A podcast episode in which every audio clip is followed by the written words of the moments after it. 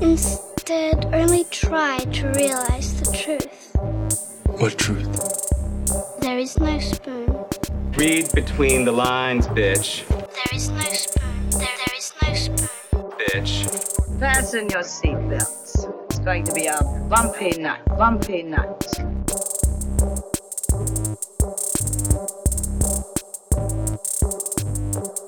Saludos amigas y amigos, yo soy Mario Alegre Femenías Y yo soy Rosa Colón. y esto es Desmenuzando. Yes. En el episodio de hoy, eventualmente estaremos hablando acerca de qué, Rosa. Vamos a estar hablando de los primeros dos volúmenes de The Sandman. Yes. Vamos a hablar del cómic de Sandman. Eh, no vamos a estar hablando todavía de la serie de Sandman que estrenó hoy, 5 de agosto, cuando estamos grabando. Eh, que ya Y yo la vi este no es el episodio viejo donde hablamos de los audiobooks de de Sandman. Por Sí. si no se dieron cuenta que éramos fanáticos de The Sandman. sí, la serie ya está disponible completa en, en Netflix. Ya yo publiqué mi reseña. Rosa ya la empezó a ver, pero esa conversación será la próxima semana. Hoy vamos a estar hablando de los cómics de Sandman, pero antes vamos a bullshitear y vamos a empezar tirándole todo el shit possible a David Zaslav y la gente de Discovery que llegó a destruir algo que funcionaba perfectamente bien y que estaba dando señales de mucha promesa. Y por supuesto, como todo, en, desde que empezamos a llamarle a estas cosas que consumimos contenido, pues ugh. lo único que importa es lo que digan los numeritos esos que yo no entiendo que ponen abajo de la pantalla en Wall Street. eh, en los canales de CNN y esas mierdas que se la pasan cuidado. flotando. Números eh, inventados al final del día. Eh, la semana empezó con rumores de que esta gente de Discovery, que por si no lo saben, en, en Related News to the Entertainment Industry, eh, ATT vendió Warner Bros. a Discovery hace ya creo que cuatro meses y ayer fue como que su primera llamada de esta a los inversionistas donde dicen cuántos chavos hemos perdido, oh my god, we're Sí, millionaires y, and we will y- always y- be millionaires. pa- pero- ¿verdad? Eh, fue Ajá. Warner Brothers y dentro de Warner Brothers está HBO y está Ajá. TBS y está Ajá, porque han, habido cancelaciones en Cartoon TBS Network, también. ¿sabes? Todo eso. TNT, Cartoon Network. Y nada, ayer anunciaron básicamente de que ellos iban. De que Discovery es para las nenas y HBO Max es para los nenes. O sea que Rosa no puedes ver HBO Max, lamento decirte. Eso de fue hoy. in the year of our Lord Satan 2022. Este, este hombre sacó una gráfica diciendo que a las nenas les gusta reality y a los Ujú. nenes les gustan los fandoms y eh, neither the two shall meet. Ajá. Y, y ya. Y O sea, ya. Vas a tener que dar una. No sé, puedes escribir, escribir tu género cuando te vayas a suscribir en. Todo en el mundo estaba como que the two genders. HBO Anyway. Discovery. Eh, la llamada de ayer fue un desastre. Eh, en resumidas cuentas, van a fusionar HBO Max con Discovery en verano del año que viene. Eh, además de eso, pues ya saben, pues, por supuesto, ustedes saben que hay una película que costó entre 70 y 90 millones llamada Batgirl, que esta gente decidió no estrenarla, a pesar de que ya estaba completamente grabada y estaba en No, postproducción. no estrenarla después de que aparentemente hicieron dos o tres screenings de una película sin terminar, porque los directores dijeron que no habían terminado y después interrumpieron la boda de uno de los directores Ajá. para decirle que su proyecto se había terminado. O sea, los niveles de bichería que tiene esta noticia. Mira, y, y obviamente pues la Batgirl era este, me parece que es mitad dominicana. Sí, este. Leslie, Leslie Grace creo que se llama. Sí, Leslie Grace es mitad dominicana, eso era una este, latina. eh, Salió en The Heights. ella- su papel anterior había sido In The Heights. exacto, POC se veía espectacular en el suit. El suit era el de Batgirl of Burnside, que lo diseñó este. Ay, Dios mío, esta mujer. Se me olvidó. Anyway, lo diseñó esta, esta artista super cool. Eso era una, un, un Babs nuevo. Iba a traer a J.K. Simmons como Commissioner Gordon. Iba a salir Michael Keaton, que tiene que estar como que caminando por su casa haciendo así como que... "Bah". Mira, Michael Keaton sacó una entrevista esta semana, no sé para qué fue que le preguntaron como que si ha visto las películas de Marvel que ha salido, las de DC, y él dijo, I don't have time for that shit. O sea, él va a actuar y se va. Así que él ya cobró por las dos Sí, películas. ya, He olvídate, couldn't care less si las estrenan o no. Dos hijos tienen que estar, pero papi... eh, nah. eh, ¿Qué se puede hacer? ¿Sabes, No lo que pasa él les dice cuando le dicen, cuando le, le cuestionan, verdad? ¿Qué? I'm Batman. O sea, ya. Yo lo soy independientemente Chacho. de que me coja o no. Está brutal. Entonces, ajá, pues eso, eso empezó a raise flags. Este, que después, pues para mí, que yo te dije, para mí se sintió como que lo que no dijeron en Comic Con es lo que se va a cancelar. Y ellos nada más hablaron de, De, ¿verdad? De, Bla- de de Shazam, Black, de Black Adam. Black Adam y Aquaman, creo. Yo creo que no mencionaron. a No mencionaron a Aquaman. Aquaman está, para mí. Y entonces, y entonces vienen y anuncian que fucking Flash va a salir. Ajá. No, y que, Con- lo, y- que lo anuncian entusiasmados. Sí, Que- como que, it's great. It's great, we've seen it y no tenemos ningún issue con nuestro eh, main actor andando por ahí grooming people y estando con problemas de armas y de violencia. Que yo para mí cuando leí eh, que Variety publicó la, la cita del pendejo este de Zaslav de que ellos estaban bien pompeos que de Flash, yo entendí que Ezra Miller iba a leer eso y lo iba a tomar como que un reto, como que, oh, ok, Sí. hold my beer. Let me steal more indigenous children's. este, por ahí, porque la realidad es que está, está exacting violence a, un- a indigenous cultures de Estados Unidos. No es como que está cogiendo, tú sabes, it's a purposeful. eh, mira, esa mierda de Ezra Miller tiene layers of colonialist bullshit, pero como que una cosa espectacular, además de abuso. Y es como que yo no entiendo. Esa película ya tuvo dos directores, dos cast changes, a saber cuántos rewrites, pero la película de los dos directores, este, ¿verdad? POC, que Árabes, creo que probablemente necesitaba. Sí, sí, porque creo que los dos son, no sé si son, Medio Oriente, vamos a decir. Sí, Middle, Middle Eastern. Ajá. Middle Eastern. Este. Que, trabajaron en, ellos dirigieron creo que episodios de Moon Knight. Fueron dos de los que escribieron el piloto y el final de Moon Knight. no algo de Rush Hour decía también por ahí. Ajá. Su No, acción. eh, Bad Boys. Bad Boys 3. fue Bad Boys, ajá. Acción. Este, ¿qué, qué, qué, qué podía tener esa película? ¿O que, que necesitara un segundo pass de editaje? Oye, estamos hablando de la misma gente que sacó Suicide Squad. ¿Cuán mala puede ser? Tú sabes.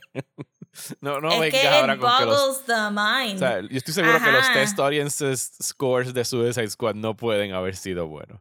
Exacto. Y tú dices, ok, para otra gente, va- pues claramente este tipo tiene una agenda. Este tipo tiene una agenda de regresar a cis, het, male superheroes, porque eso es lo que le vende. Yo no, él dijo Wonder Woman, yo no le creo que va a salir otra película de Wonder Woman. No, yo tampoco. Este, yo no puedo creer que cogió el streaming service y dijo, tú sabes lo que la gente odia de streaming service, original content, we're canceling everything.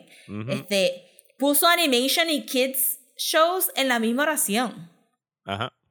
Sí, porque. Como hello, que cabrón, Rosa, tu pues esta- servicio tiene Crunchyroll. Esta es la gente que la- los esos son muñequitos. O sea, la animación son muñequitos para niños. Y that's it, no hay más nada. Y yo pienso como que, ¿quién? ¿Quiénes son estas personas que dicen, tú sabes ese tipo, that guy has ideas? Porque claramente no, a menos que esto sea como que todo, todos nosotros ahora siendo expuestos a este double, double speak de business, donde claramente lo que quiere hacer es tiene que hacer este speech para calmar a la gente para que no hagan un dump bien grande de irse de HBO, ¿verdad? De HBO Max para que los stocks no bajen tanto. Tiene que dar esta cara para que los stocks de Warner Brothers no bajen tanto, pero que él dice todas estas cosas que su- sonaron super vague. Yo no, No, yo son- no, sí, no, tú no sabes. fue nada, no hubo nada concreto. Y en realidad lo no que está- hubo- lo- Ajá. ma- mala mía, sigue. Sí, sí. No, y que, y que es para pasarlo para adelante, tú sabes, como que esto es lo, esto es, esto es lo que nuestro entretenimiento va a hacer ahora. Es simplemente una carpeta en el financial portfolio de una persona. Y esta persona, ah, pero Rosa, lo- los estudios eran anticapitalistas. Claro que sí. I'm not saying, ¿verdad? este, y, y obviamente siempre tuvieron el problema que the money doesn't trickle down to creative. Eso siempre ha sido un problema. Pero una cosa es Warner Brothers tener el bottom line siempre pendiente a que Warner Brothers sea un folder en el stock pile de otra compañía que lo único que quiere hacer es a más suficientes folders para decir que ellos son los que tienen los billion dollars y después venderlo para adelante porque ya, tú sabes, ya el crédito te subió a billion, tú vas a conseguir los chavos que tú quieres. You don't need to put an effort to the things that you bought. Sí, lo, lo, aquí la- mira, y, lo- y ATT hizo lo mismo cuando compró Warner Ajá. Brothers. Lo que pasa es que ATT, siendo una compañía de telecomunicaciones que no tiene ningún tipo de noción de cómo administrar un estudio de cine, puso gente capaz en esos puestos y para mí hicieron un muy buen trabajo durante estos años que estuvo AT&T, la gente que posicionaron ahí. Eh, y ahora que llegó, yo creo que hay como, yo en algún momento leí como que esos chismes, o sea, en un reportaje de que había como que bad blood entre, no, sé- no me acuerdo ahora cómo se llama, Killar, Mark Killar, el que estaba antes en, en HBO Max, como que él era el jefe de, de HBO, y el Zaslav este de Discovery, había como que bad blood entre ellos. Y esto es típico, eh, llegó la nueva administración del gobierno y vamos a destruir todo lo que él hizo la anterior, aunque funcione. I don't give a shit. ¿Sabes? Como que aquel plan que hicimos para ayudar a la gente marginada que se joda, we're gonna scratch it, lo vamos a destruir, lo vamos a construir otra vez, le vamos a poner un nuevo nombre, que es lo que van a hacer el año que viene. O sea, eh, HBO Max hace ni dos o tres meses había salido en, en encuestas como el servicio más número uno en satisfacción con el cliente. O sea, tanto en términos de, de lo que estábamos, de la oferta que tenían de, de televisión y de cine, como en. O sea, la gente se, que, se, queja- se quejaba de que la aplicación no era la mejor en términos de navegación. I no mean, el UI Pero- y UX po- podría mejorar. Pero en comparación con los otros servicios, ¿sabes? Tenías ahí de todo. Tenías animación, tenías classic movies, tenías new movies, tenías great new series. ¿Sabes? Todo estaba chévere. No había ninguna razón para ahora tú hacer esto. Y ahora, ¿qué, qué está en el shopping block bajo amenaza? Hacks, Our Flag Means Death, eh, la película de Blue Sort Beetle of. de Ángel Manuel La película de Soto. Blue Beetle, cualquier proyecto de animación, ya habían dicho que habían dos. Estaba uno de Batman que venía que era más adult, estaba uno que era más teen con Lois Lane y, y Clark Kent, que el arte se veía adorable.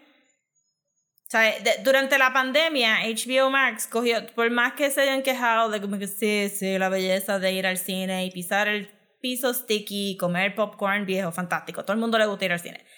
Pero la realidad es que durante la pandemia ellos de verdad hicieron la estrategia que funcionó, poniendo sus películas directo ahí para que la gente las pudiera disfrutar en la casa, crear una experiencia diferente en tu casa. Ujú. Y además de eso, a pesar de que el algoritmo no funciona súper bien, pero si tú rebuscas, si tú rebuscas, hay un montón de tesoros. Y yo, le estaba, yo estaba hablando ayer y yo decía, ¿tú sabes cuántas películas yo vi que yo en mi vida hubiera tropezado con ellas simplemente porque estaban en HBO Max? Porque yo vi las películas, la película esa de David Cronenberg de la vampira con los, con los tuquitos. Eh, no, no, no, no, The Brood no Rabbit, David Cronenberg. Rabbit era, Rabbit. Rabbit, sí, pero vi The Brood también. Ajá. Rabbit la vi porque el póster se veía cool y estaba entre medio de las películas de horror de HBO Max. Yo vi Rabbit, yo vi The Brood, yo vi Stalker Ajá. por HBO Max. Tengo Baby ahí todas Jane, las de... What Happened to Baby Jane fue ahí también. ¿verdad? Whatever Happened to Baby Jane. Son un zafacón de películas que que en un servicio más grande como Netflix, maybe estuvieron ahí, maybe no, pero como está hecho la interfase y como uno navega las interfaces de Hulu y de Netflix, uno no encuentra tantas cosas como uno pensaría. Pero en HBO Max, aunque podría mejorar, porque podría ser un dedicated search by director, pero tú podías entrar a horror y te, te las mezclabas suficiente al no tener un catálogo súper, súper, súper inmenso. Tú podías encontrar un montón de gemas. Plus, los artes de los thumbnails que usan eran bastante buenos porque tienen los artes del Criterion Channel, que tienen artes más bonitos o, o más llamativos.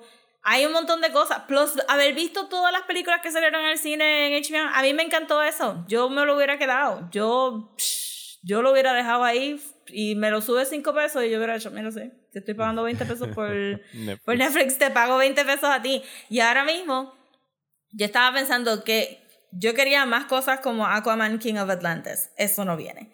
Yo quiero más cosas como Our Flag Means Death y Sort of, la, la serie de la personita no binaria, este, no Eh, viene. De la India, de Cos- Pakistán era esa serie, ¿verdad? Eh, sí, pero era de, no, era de Canadá, pero ella, Canadá, eh, ok. eh, ella era de, de Pakistán.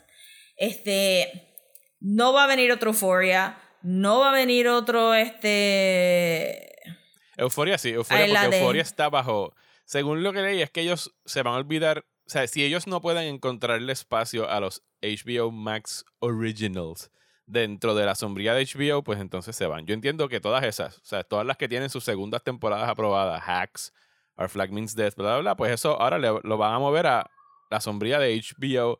Es un tecnicismo, o sea, porque sí, siempre pero fue no, HBO. porque, porque ya es que no cortaron Flash, cortaron Batgirls o cualquier cosa que sea POC, queer, diferente a lo que ellos ven como su cis-het male audience, que fue su handy dandy chart. Todo eso está en peligro. Hasta que no salga, yo no le creo que va a salir. Porque, Ah, no, de hecho, ahora mismo yo no le creo nada hasta que lo vea frente a Ajá, mí. y todas esas cosas que a mí me gustaban del canal están, están en peligro. Además de eso, como que yo no voy a pagar otro servicio. O sea, Criterion Channel tiene que existir, pero yo no creo que yo le voy a sacar tanto uso como para suscribirme al Criterion Channel. Me gustaba que tenía un sample del Criterion Channel en HBO. Y cosas como esa que no va a pasar en Hulu, que no va a pasar en Netflix, que era unique a este servicio, pues entonces se van Digo, a ir no, a- se al big no se supone que se pierdan porque eso es lo que está, el sample que tú ves ahí del Criterion Channel en realidad es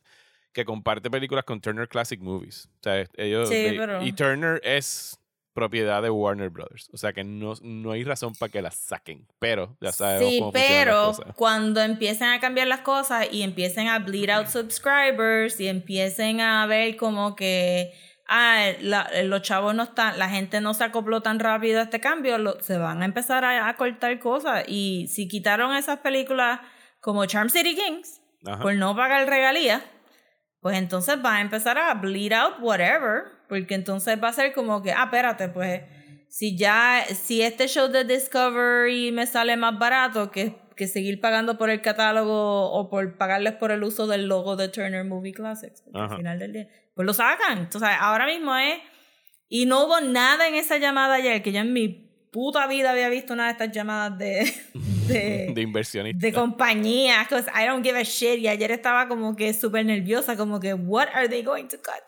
Este, que, que nada de, de la llamada addressed los concerns de la gente. So, ellos están ahí para hacer los chavos que van a hacer y ya lo van a quitar y tú vas a, o sea, es como yo que estoy ahora pensando, caramba, tengo que comprar el Blu-ray de Aquaman King of Atlantis para tenerlo aquí no forever. existe. o- No existe. Sí, exacto. Porque no hay. mean- o sea, en, en- en sí, lo que, el takeaway principal para ustedes que nos están escuchando es buy physical media de algo, de cosas que les gusten, si existen, o, y esto, I don't care. Sí, o sea, torrented. Downloaded, torrented, Pirated, guarda- sí. tengan copias en sus hard drives, porque, o sea, en- a esta gente no les importa el arte of it all. They, they Sí. just care about money.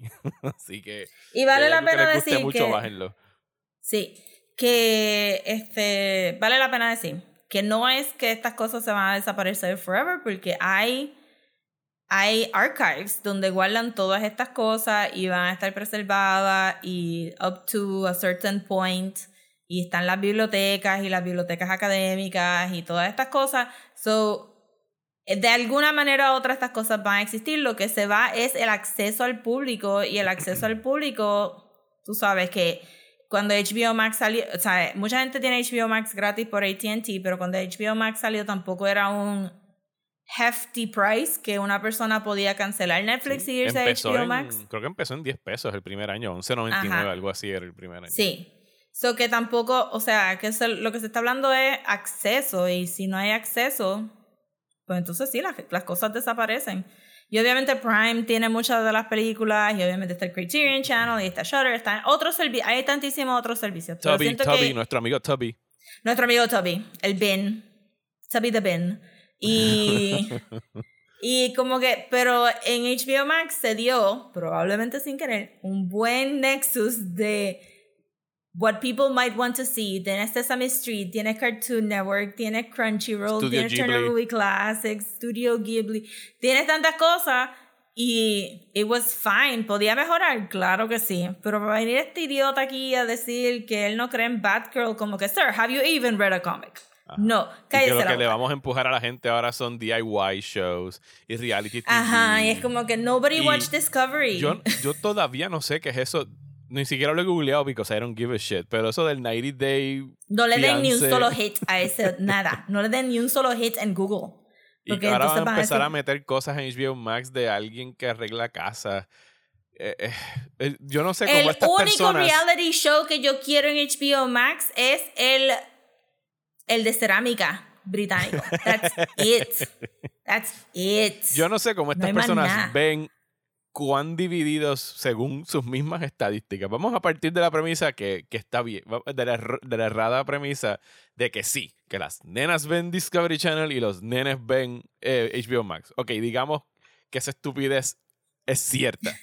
¿Cómo tú decides, ok, pues vamos a forzar a este grupo y a este grupo en este mismo sitio and I'm- I'll bet they will all be happy? Es como que no. O sea, la gente que ve, y, y no, y no te estoy tirando a ti, persona que disfruta del contenido de Discovery Channel. O sea, si a ti te gusta ver reality television, te gusta ver 90 Day eh, Fiance, te gusta ver los programas de arreglar casas y, That's y de fine, comida. todo el mundo tiene guilty pleasures. No, y que no, ni siquiera tienen que ser guilty. Eso es They're lo que tú consumes. That's-.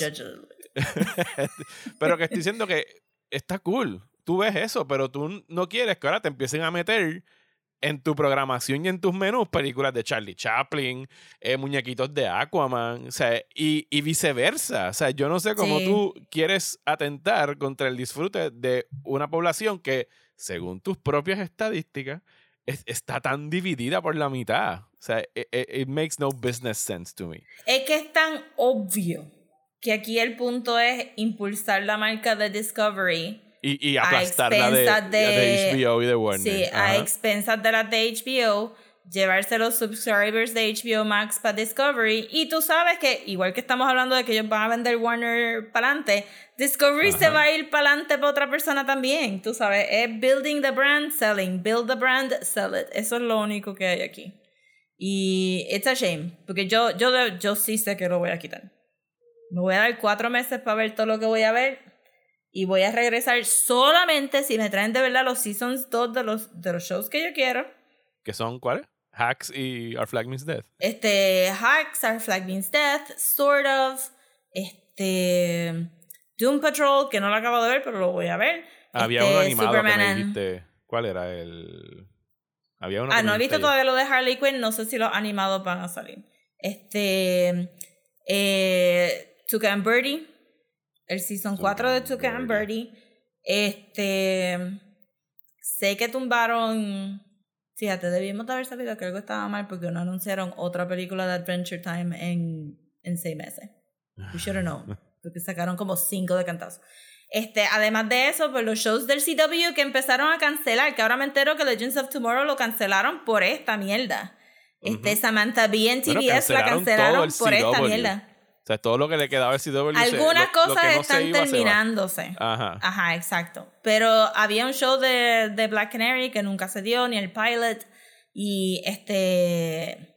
Ava DuVernay había hecho un show ahora de un original character que se llama Naomi, ya lo cancelaron. Este. Sé que Black Lightning lo cancelaron full también. Eh, Flash se termina ahora. Pero Superman and Lois. Que la gente la semana pasada estaban hablando de que ese era el Superman que tenía que ir para movies. El de Superman and Lois. Ajá. Ajá. Pues pusieron el segundo season ahora en HBO Max. ¿Habrá un tercer season? Who knows? Probably not. Ujú. So es como que este Stargirl, no han dicho nada de Stargirl. Había una serie de Green Lantern que venía, se fue por la borda. La película de Batgirl. Colin este, Farrell siguen diciendo que viene la de Penguin. I don't know about that. Este. La de Commissioner Gordon con el Commissioner Gordon de The Batman. No dijeron nada de eso. Este. Y es que hasta se contradicen, porque ayer en la misma llamada que estaban diciendo como que no, que nosotros estamos preocupados por la, ¿sabes? Nosotros nada más queremos the best for the DC brand y queremos personajes que la gente conozca y les gusten y, y es como que, ok, tú vas a cancelar una película de alguien que tiene Bat en el título, pero entonces Black Adam es popular y la gente lo conoce, ¿sabes? What the fuck? Peacemaker Season 2. Ajá, ¿sabes? Que ahora lo que vamos, me imagino que él habrá visto el Season 1 y dirá como que, ¡ay, santos! Eso tiene demasiado sexo y estás diciendo que la gente blanca es racista. I don't like that show. Ajá. Because I am a racist y me ofende. Ajá. Mira, ya. Pues vamos a hablar, porque ya, ya voy a llegar a un nivel de negatividad que va a bleed out. Ya a ranteamos otras cosas. suficiente. Ok, Ya, pues déjame sí. bring happy news entonces. Eh, cosas para recomendar. Ok. Eh, fuck David Zaslav y Discovery. Eh, ¿Qué vi esta semana? Pues vi los seis episodios de un documental extremadamente nítido que está disponible en Disney Plus, que se llama Light and Magic. Y por supuesto, por el título, pues ustedes pensarán que es un documental acerca de Industrial Light and Magic. And it is. Son seis horas dirigida por eh, Lawrence Kasdan de Empire Strikes Back eh, fame, el guionista de, Nice. de Indiana Jones también, de Raiders- of the Lost Ark, pues hizo este maravilloso documental que en realidad trata a estos artistas de, de Industrial Light and Magic como si fueran eh, rockstars, como porque el- el- en realidad en cierta forma lo son, porque como empezaron en los 70 y estos son, yo recuerdo bien de chamaquito y no me acuerdo how ni dónde, yo me acuerdo que había un documental que yo tenía en VHS que se llamaba From Star Wars to Jedi, que era como que un, los efectos especiales de, de la creación de la trilogía de Star Wars. Y eso junto a otros shows que yo creo que bien guapa, era un especial de cómo se hacen las películas. Yo siempre he estado fascinado por, por cómo se hacen los, los special effects. Debe de haber sido algo, porque lo estás diciendo y me recuerdo haber visto footage de ellos como que con los Ajá. maquetitas y los kids en con las afuera haciendo maquetitas el- de sí sobre todo el, el, el speech el speeder chase por por Endor Ajá. que usaban como si fueran unos muñequitos así de Barbie y Ken y movían las cámaras por unos Ajá, arbolitos ajá. Me recuerdo haber visto eso. Sí, lo tienen que haber dado por todos lados entonces. en algún lado lo dieron y yo lo vi y este documental es bien similar a eso en que te presentan todo el proceso y en realidad es o sea uno sabe cuán importante fue Star Wars para la industria en términos no solo de, de cómo cambió el modelo de negocio, sino en, en todo lo que revolucionó en efectos especiales. Pero no es hasta que te sientas y ves el documental y te lo recuerdan, porque es que uno se lo olvida, ¿sabes? Sin, o sea, cuando empiezan a hacer Star Wars, George Lucas se fue a filmar y no existían special effects departments anywhere en Hollywood. O sea, eso no existía, una casa de efectos especiales. Y él cojo- cogió parte del budget de la película y a dos conocidos que tenían le dijo, mira, yo necesito efectos especiales para esto. Y esa gente se fue con esos chavos durante meses solamente a construir la tecnología to make it possible para grabar las naves como George Lucas quería, que, que no quería que fueran como que stop motion y nada por el estilo Ray Harryhausen. Él quería que se viera bien fluido y qué sé yo. Y cuando George Lu- Lucas regresa de Pinewood Studios en London y Tunisa, donde filmaron Tatooine, que llega al, al, al- a la covacha, donde estaba metido Light and Magic en Los Ángeles, porque era una covacha, es como que, ok, enséñame lo que han grabado. Y es como que, ah, pues tenemos este tiro del turret del, del, del Death Star disparando. Y that's it. y es como are you fucking kidding me? Y quedaban como cinco meses para que saliera la película. Y en realidad, sin, sin ese boom de Star Wars y de que obviamente después le dieron más presupuesto y que Industrial Light and Magic se convierte en una compañía, no existe Pixar, no existe el CGI, sea, no existen tantas y tantas cosas que, que we take for granted today. Y todo eso fue gracias a que alguien de verdad le metió mano a, a meterle chavos a un, a- al special effects business. Y por eso ahora es lo que son. Pero es como la entrevistan a todo el mundo que trabaja ahí y, y como que dieron shy away de las partes más ásperas. Por ejemplo, eh, John Dykstra, que fue la persona que George Lucas contrató en 1977 para que le montara la compañía. No lo contrataron de vuelta para Empire Strikes Back. y lo entrevistan. Y se nota que todavía hay... como Yo estaría que- mordida, sí. Sí, todavía está mordida. Eh, o como el episodio que vi anoche, porque en realidad los primeros cinco episodios se Oh van. my god, ¿cuántos episodios tiene esto? Seis. Seis episodios. Es cortita, o sea, es relativamente cortita. Pero los primeros cinco episodios se, se van de Star Wars a The Abyss, Terminator 2, T-1000. Y el último es como que ya el boom digital. Pero que entrevistan a Phil Tippett, nuestro amigo Phil Tippett de Mad, Mad God. Que Yep. la pueden escuchar el episodio en Patreon de Desmenuzando. Y ver la película cuando- en Shutter todavía. Exacto. Que cuando iban a hacer Jurassic Park, Jurassic Park iba a ser un stop motion movie. Sí. O sea, él, él- ese era el magnum opus de... Y Phil Tipper estaba trabajando en Star Wars desde Star Wars. Eh, y de repente estos dos tipos que estaban trabajando con computadoras, básicamente dieron una puñalada por la espalda y se inventaron el, el, el CGI model del T-Rex y Spielberg lo vio y dijo, pues, para el carajo Phil Tippett, yo quiero hacer dinosaurios. Y es como que... Y entrevistan a Phil Tipper en todo momento y es como que o sea, de- no están shying away de las partes más ásperas del negocio, como que las confrontan y las entrevistan. Sí. O sea que... I que- mean, ya a este punto tú sabes que. George Lucas y Steven Spielberg son medio bichitos. so. Sí, Sí.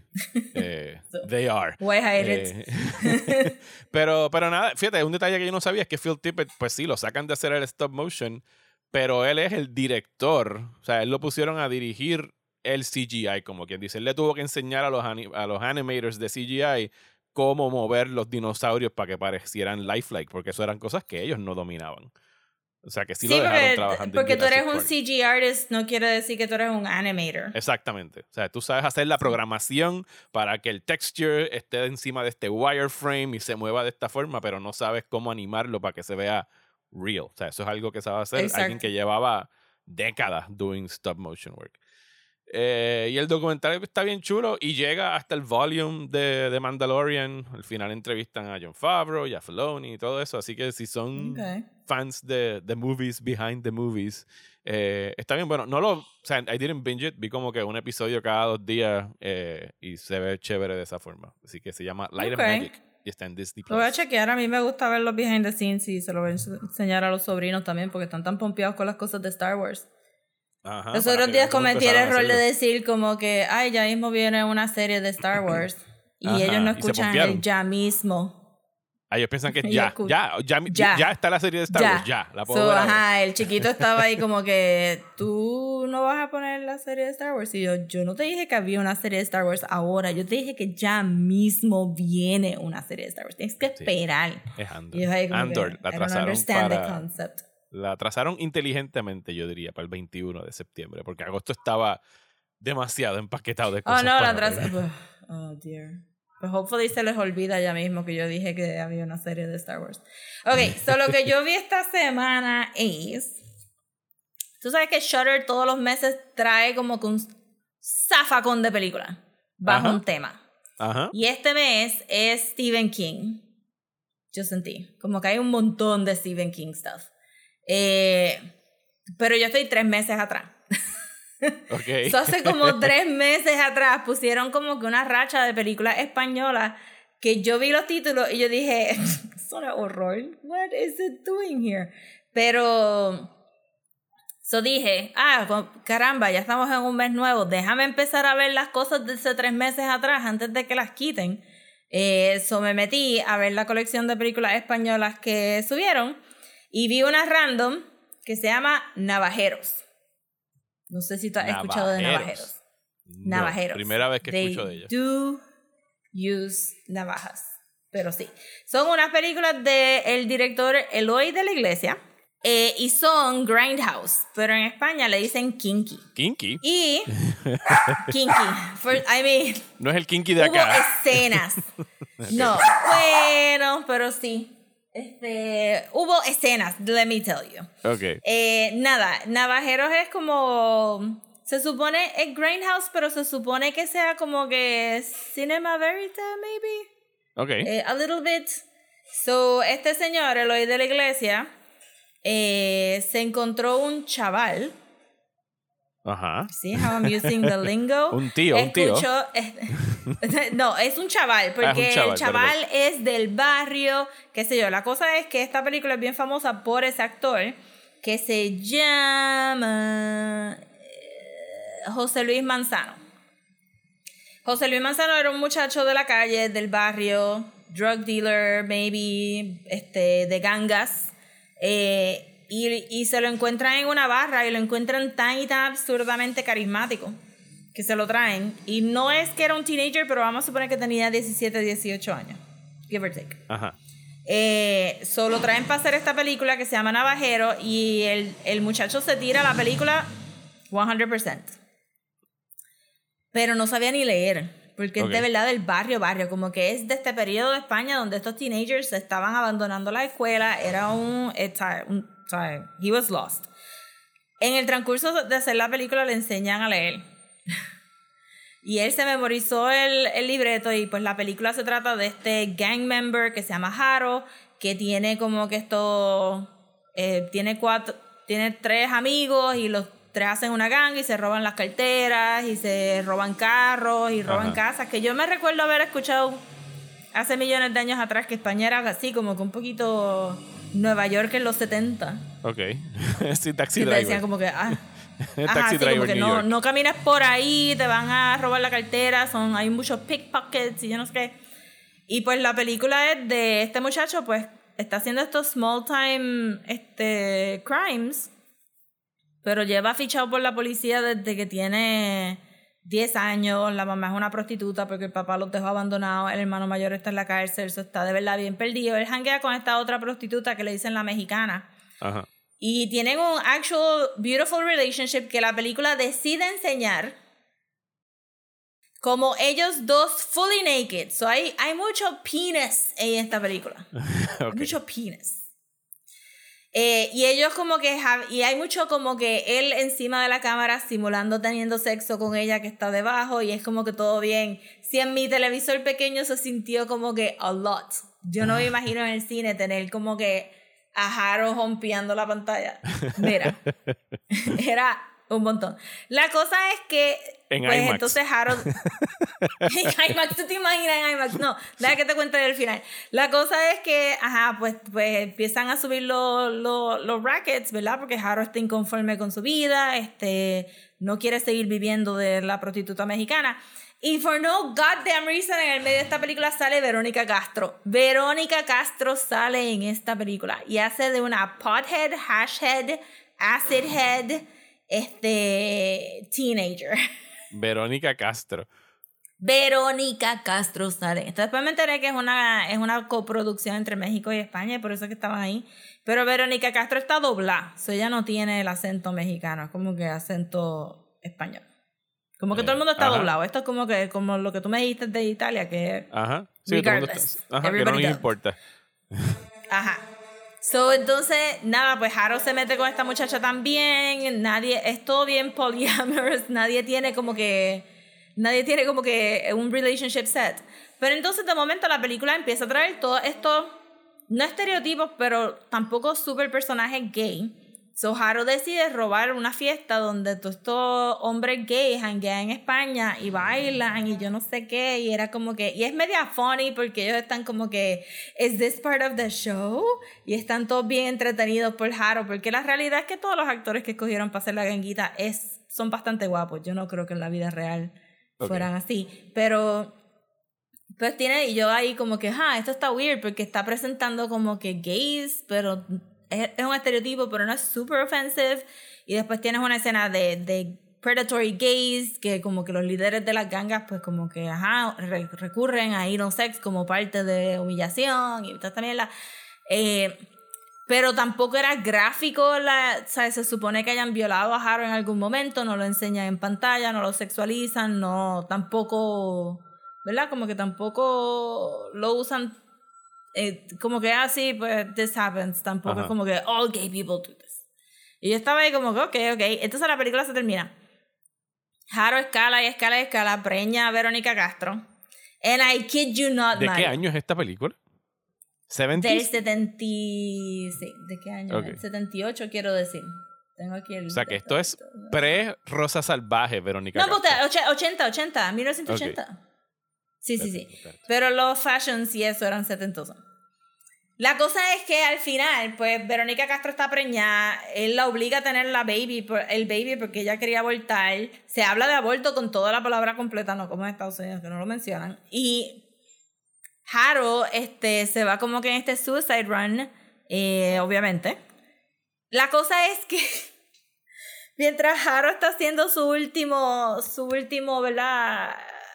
Attempt a, a conseguir dinero a través del crimen, Ajá. la cámara corta a un close-up intenso de una chochita pariendo. Ok.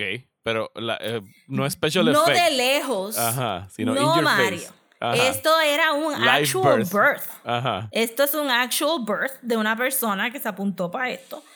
Y la cámara está tan cerca que tú no ves al doctor. Te estoy hablando cerca. Estoy hablando como que yo vi el canal vaginal. Sí. Sí. Y sale el bebé. Y yo literalmente, porque el, el, O sea, el corte estamos es hablando tan el tiro del principio de A Clockwork Orange, el extreme close-up de Stanley Kubrick en la cara de, de Alex, solo que en las Sí. partes íntimas de esta mujer. Sí. Ok. Sí, sí, sí, sí, sí. Y todo el bebé sale. Todo el bebé sale y sangre sale y un poquito de la placenta sale. Como que everything. They showed everything. Y el corte es tan abrupto que hasta yo hice en casa como, ¡Diache! What am I looking at? So yo no me imagino en el cine la gente ahí como que, "What En IMAX. is this? en IMAX.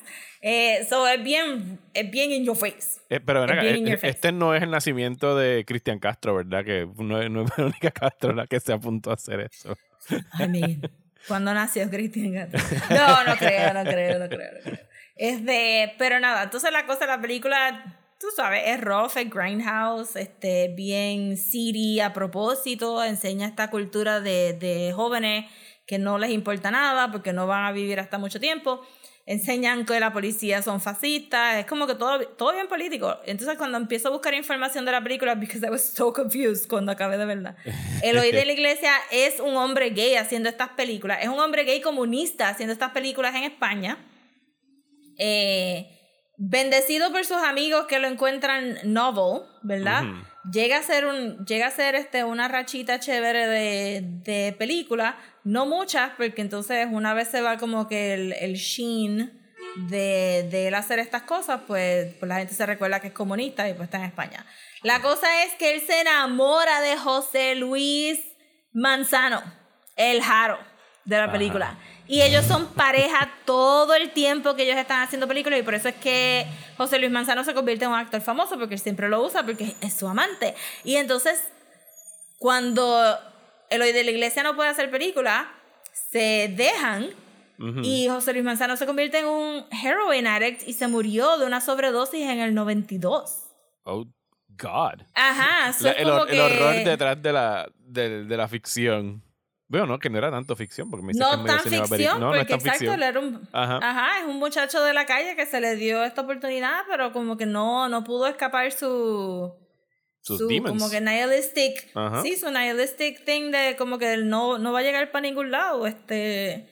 Y se apegó a esta relación y entonces, pues, y, y lo encontré todo como que, what the hell es esta época de uno pensando, ¿verdad?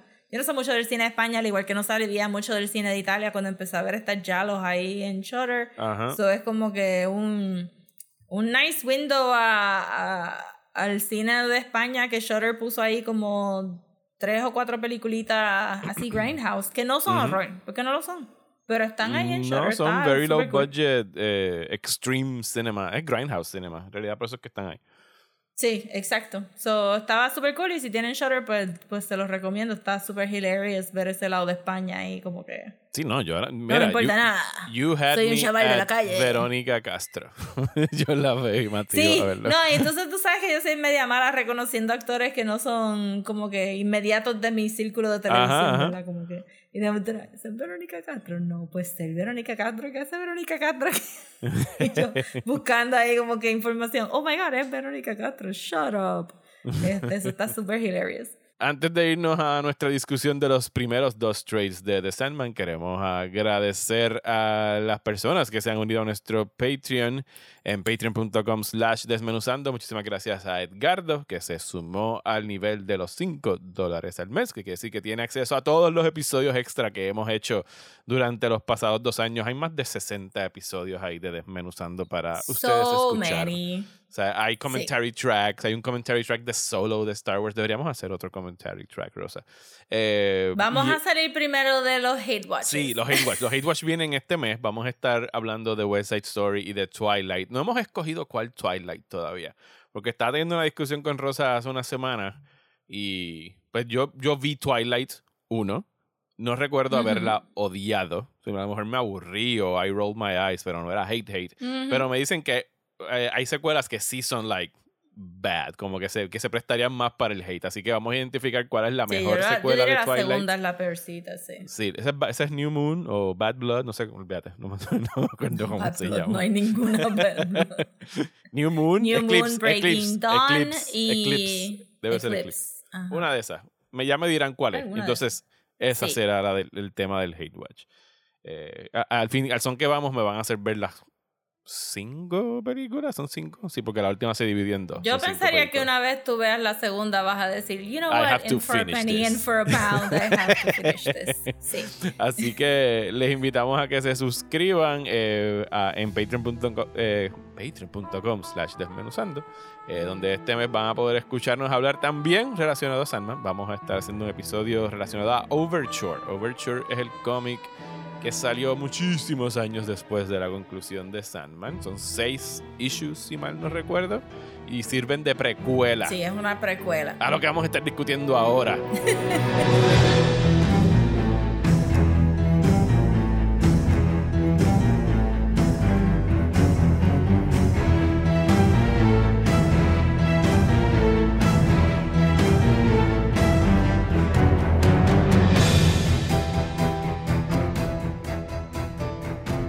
Yo creo que como ah, tenemos una confusión, Ajá. ¿verdad? De, porque grabamos algunos episodios hablando de Sandman hace tantísimos años atrás. Sí, que nunca los publicamos. Esos son los Lost Y nunca Episodes. los publicamos. Rosa, somos como Doctor Who. Tenemos Lost Episodes de Desmenuzando. No están Hasta Lost, los tengo aquí en el disco duro y yo sé dónde están. Mira, este. A mí no me gusta escuchar ya cosas que son pre-pandemia, porque lo siento como que. You did not Como know que what was súper coming. ingenuo. Sí, como que. You thought you were worried, pero tú pensabas que tenías una crisis existencial. Deja hablarte desde tres años después. Déjame hablarte de Este. marzo 2020 a marzo 2022. sí, exacto, como que. Pues que maybe. Y maybe nunca hemos dicho cuándo empezamos a leer Sandman. Eh, maybe nunca lo hemos dicho. Empieza tú, porque yo creo que tú empezaste Sí. antes que yo, así que vamos a hacerlo cronológico. Yo me recuerdo de haber leído Sandman eh, en high school. Eh, Los a ver, 90s, yo me gradué entonces. en, el- en los 90s, en los early 90s, porque estaba todavía como que en décimo. Y es porque un amigo mío que, estaba, que era dos años mayor que yo, trajo muchos cómics de Vertigo, Ok. como que single issues.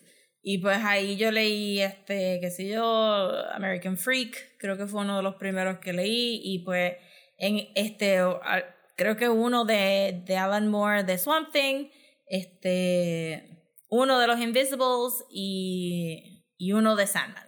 Y de todo eso como que dije, I can pull my money and get Sandman. So yo empecé a comprar Sandman Ajá. eh, casi un poquito antes de Kindly Ones. oh, ok. O sea, Ya, ya cuando casi se estaba acabándose. terminando. Ajá. Sí, sí. Porque empezó en el 88. Empezó, según lo que busqué ayer, fue 89 al 96 que se publicó. Ajá. Pues Ajá. yo lo cogí más cerca este, al 94, 93, Ajá. 94. por ahí. Porque Kindly Ones es el último largo, pero después viene The Wake y después Ajá. vinieron como que dos o tres para cerrar. So, yo tengo todos esos en single issues. Ujú. Eh, a punto de que yo no tenía ni Originals. The Wake and Trade porque... No te sabría decir cuán original porque no estoy tan pendiente de cuán, si eran second printing o third printing Ajá. o cómo funciona. Por eso sí, pero, que los tienes en single issues. Ok. Ajá. Y los de Death también los tengo en single issues porque esos salieron en ese momento. Entonces, pues, Yo- empecé a comprarlos así. Yo creo que yo tengo high cost of living en single issue. Creo. Tendría que ir al baúl en casa de mi mamá donde están guardados. Yo, yo sí, yo no me recuerdo. Yo creo que tengo los- las dos historias en single issues. No estoy segura. Pero eso también se mezcló. Si se recuerdan en nuestro episodio de The Invisibles, donde yo me, me quejé de que DC decidió sacar cosas en trade paperback sin orden. Ajá. Pues Sandman es otra cosa que yo compré fuera de orden. Porque era lo que, ¿cuál está aquí? Pues me llevo ese. Y creo que el primero que yo me compré fue el de, el de los short stories, este, Fables and Reflections. Ajá. Fables and Reflections, que pues sabe, es el 1, 2, 3, 4, 5, 6. 8, debe ser el 8. Séptimo. El séptimo. Séptimo. Porque So, ca- so- es Kindly Ones, The Wake, y se me, se me olvida uno del. Ah, World's End. Ok, ya, ya estoy. ok, World's estoy. End viene antes de Kindly One, sí. Ok. Este. So te puedes imaginar, pero a la misma vez funciona que haya empezado con Fables and Reflections porque son short stories. Ujú, Eso sí, son So bu- una buena no introducción. No, no hay continuidad. Ajá. Y entonces, pues después fui comprando los demás poco a poco. Y, y cuando los tenía completos, pues ya era como que, ok, ah, I understand. Y después de ahí, eh, para mí era required reading una vez al año. Como que una vez al año yo sacaba tiempo, voy a leerme Sandman otra vez desde el principio a fin. And this is my, como que this is my religion. This is it. Y Esta es mi compré Biblia. todo. Esta es mi Biblia. Y compré todo el merch que podía comprar en ese momento, terminando high school, entrando a universidad, este, teniendo dinero for myself. So tengo como que los bookends, el, el silver watch, que Ajá. nunca uso. Este, el chain watch, tengo pins y tengo las trading cards que sacaron también. Este, y tengo un montón de cositas de Sandman. Porque Sandman al final del día se convirtió en el cash cow de Vertigo. Sí, Eh, comprensiblemente. sí, ¿no? Porque pudieron haberlo hecho, hecho lo mismo con los otros, pero este se prestó a que era más. O sea, tú no podías hacer. Nadie entendía The Invisibles. Este, Alan. Incluyendo personas que lo leyeron. Ajá, exacto. So, tú no ibas a tener mucho merch de The Invisibles. Alan Moore estaba brincando de lado a lado Entre, entre Swamp Thing y, otras cosas. Y, y, pues Hellblaze, sí, como que brincando entre los superheroes y los magic heroes. Y Transmetropolitan tuvo un poquito, como que realmente sí, tuvo t-shirts y eso, pero Sandman tenía t-shirts, posters, trading cards, este, chucherías, tenía los, yo tengo los pewter statues, tenía, no, usted nunca me compró los pewter statues, tengo los de plástico, habían pewter statues, ajá, esos mismos, eh, pins, este, habían tantas cosas y era, y era como que estaba atado a goth culture, estaba atado a geek culture, eh, Estaba estaba, ata- atado a nerd, salieron- eh, mythology, Sí, culture. mythology, nerd, stuff. Y como que apelaba a todo el mundo. Y ese fue como que con esos chavos de Sandman fue que corrió Vertigo por un rato. Este. Que lo han tratado de volver a hacer y como que no sale. Como que ah, hemos tenido tantos aniversarios, han hecho más merch todavía, pero. Pero yo tenía, yo me recuerdo tener el cuarto forrado de posters, tener todos los t-shirts, este, estar ahí como que y más nadie en mi círculo lo leía, nada más que los muchachos del comic book store. Shout, shout out a Juan Carlos que lleva esperando este episodio desde Bajillions, porque él es el otro Supreme este Sandman, fan. Sí. Este. Y pues, ajá, este. Y él era el que trabajaba también en el comic book store. Todavía trabaja en el comic book store. Pasen y díganle hola a Juan Carlos, que es un Supreme Sandman fan. Y, y como que un montón de cosas así, pero pero, ajá, y, y así fue que empecé a leerlo, pero realmente me tardé un rato en tener toda la historia completa porque por esa, esa porquería de haber como que no hecho... Ahora ustedes van y compran Sandman y tienen números en, en, en los spines. Y tienen la versión recolorizada que sacaron para los Absolutes, la versión que, que yo tengo aquí, que tiene las páginas amarillas, es la versión colorizada vieja, con las portadas viejas de los... Esa es la que yo. Ah, no, Producer Nocturnes no. Es, la mía era, una era más violetita. Eh, era más lila en la portada de la mía. Estamos viéndonos por la cámara, by the way. Si nos están sí, escuchando. exacto. So que sí, que si los compran ahora, pues van a tener un, un much better product porque está recolorizado, porque son las versiones de los Absolutes y porque este, tiene mejor papel también, como que semi-glossy paper. It's nice. Pues yo llegué a Sandman por accidente. Eh, yo creo que yo te he contado el cuento. No sé si lo he hecho aquí. Creo que hubo. Yo creo que no los hemos hecho, sí. Yo creo que hay un episodio que debe ser como el nuestro episodio post Game of Thrones de mi- 2019 donde hablamos de a few of our favorite things, que yo creo que hice este cuento, pero Ujú. imagínate, eso fue hace mucho tiempo. Yo estaba, era el 2003, I think, y yo estaba trabajando freelance para un periódico cubriendo el San Juan Cinema Fest. Eh, estaba estudiando todavía, estaba, estaba haciendo como que estudio y trabajo y haciendo la práctica con el periódico.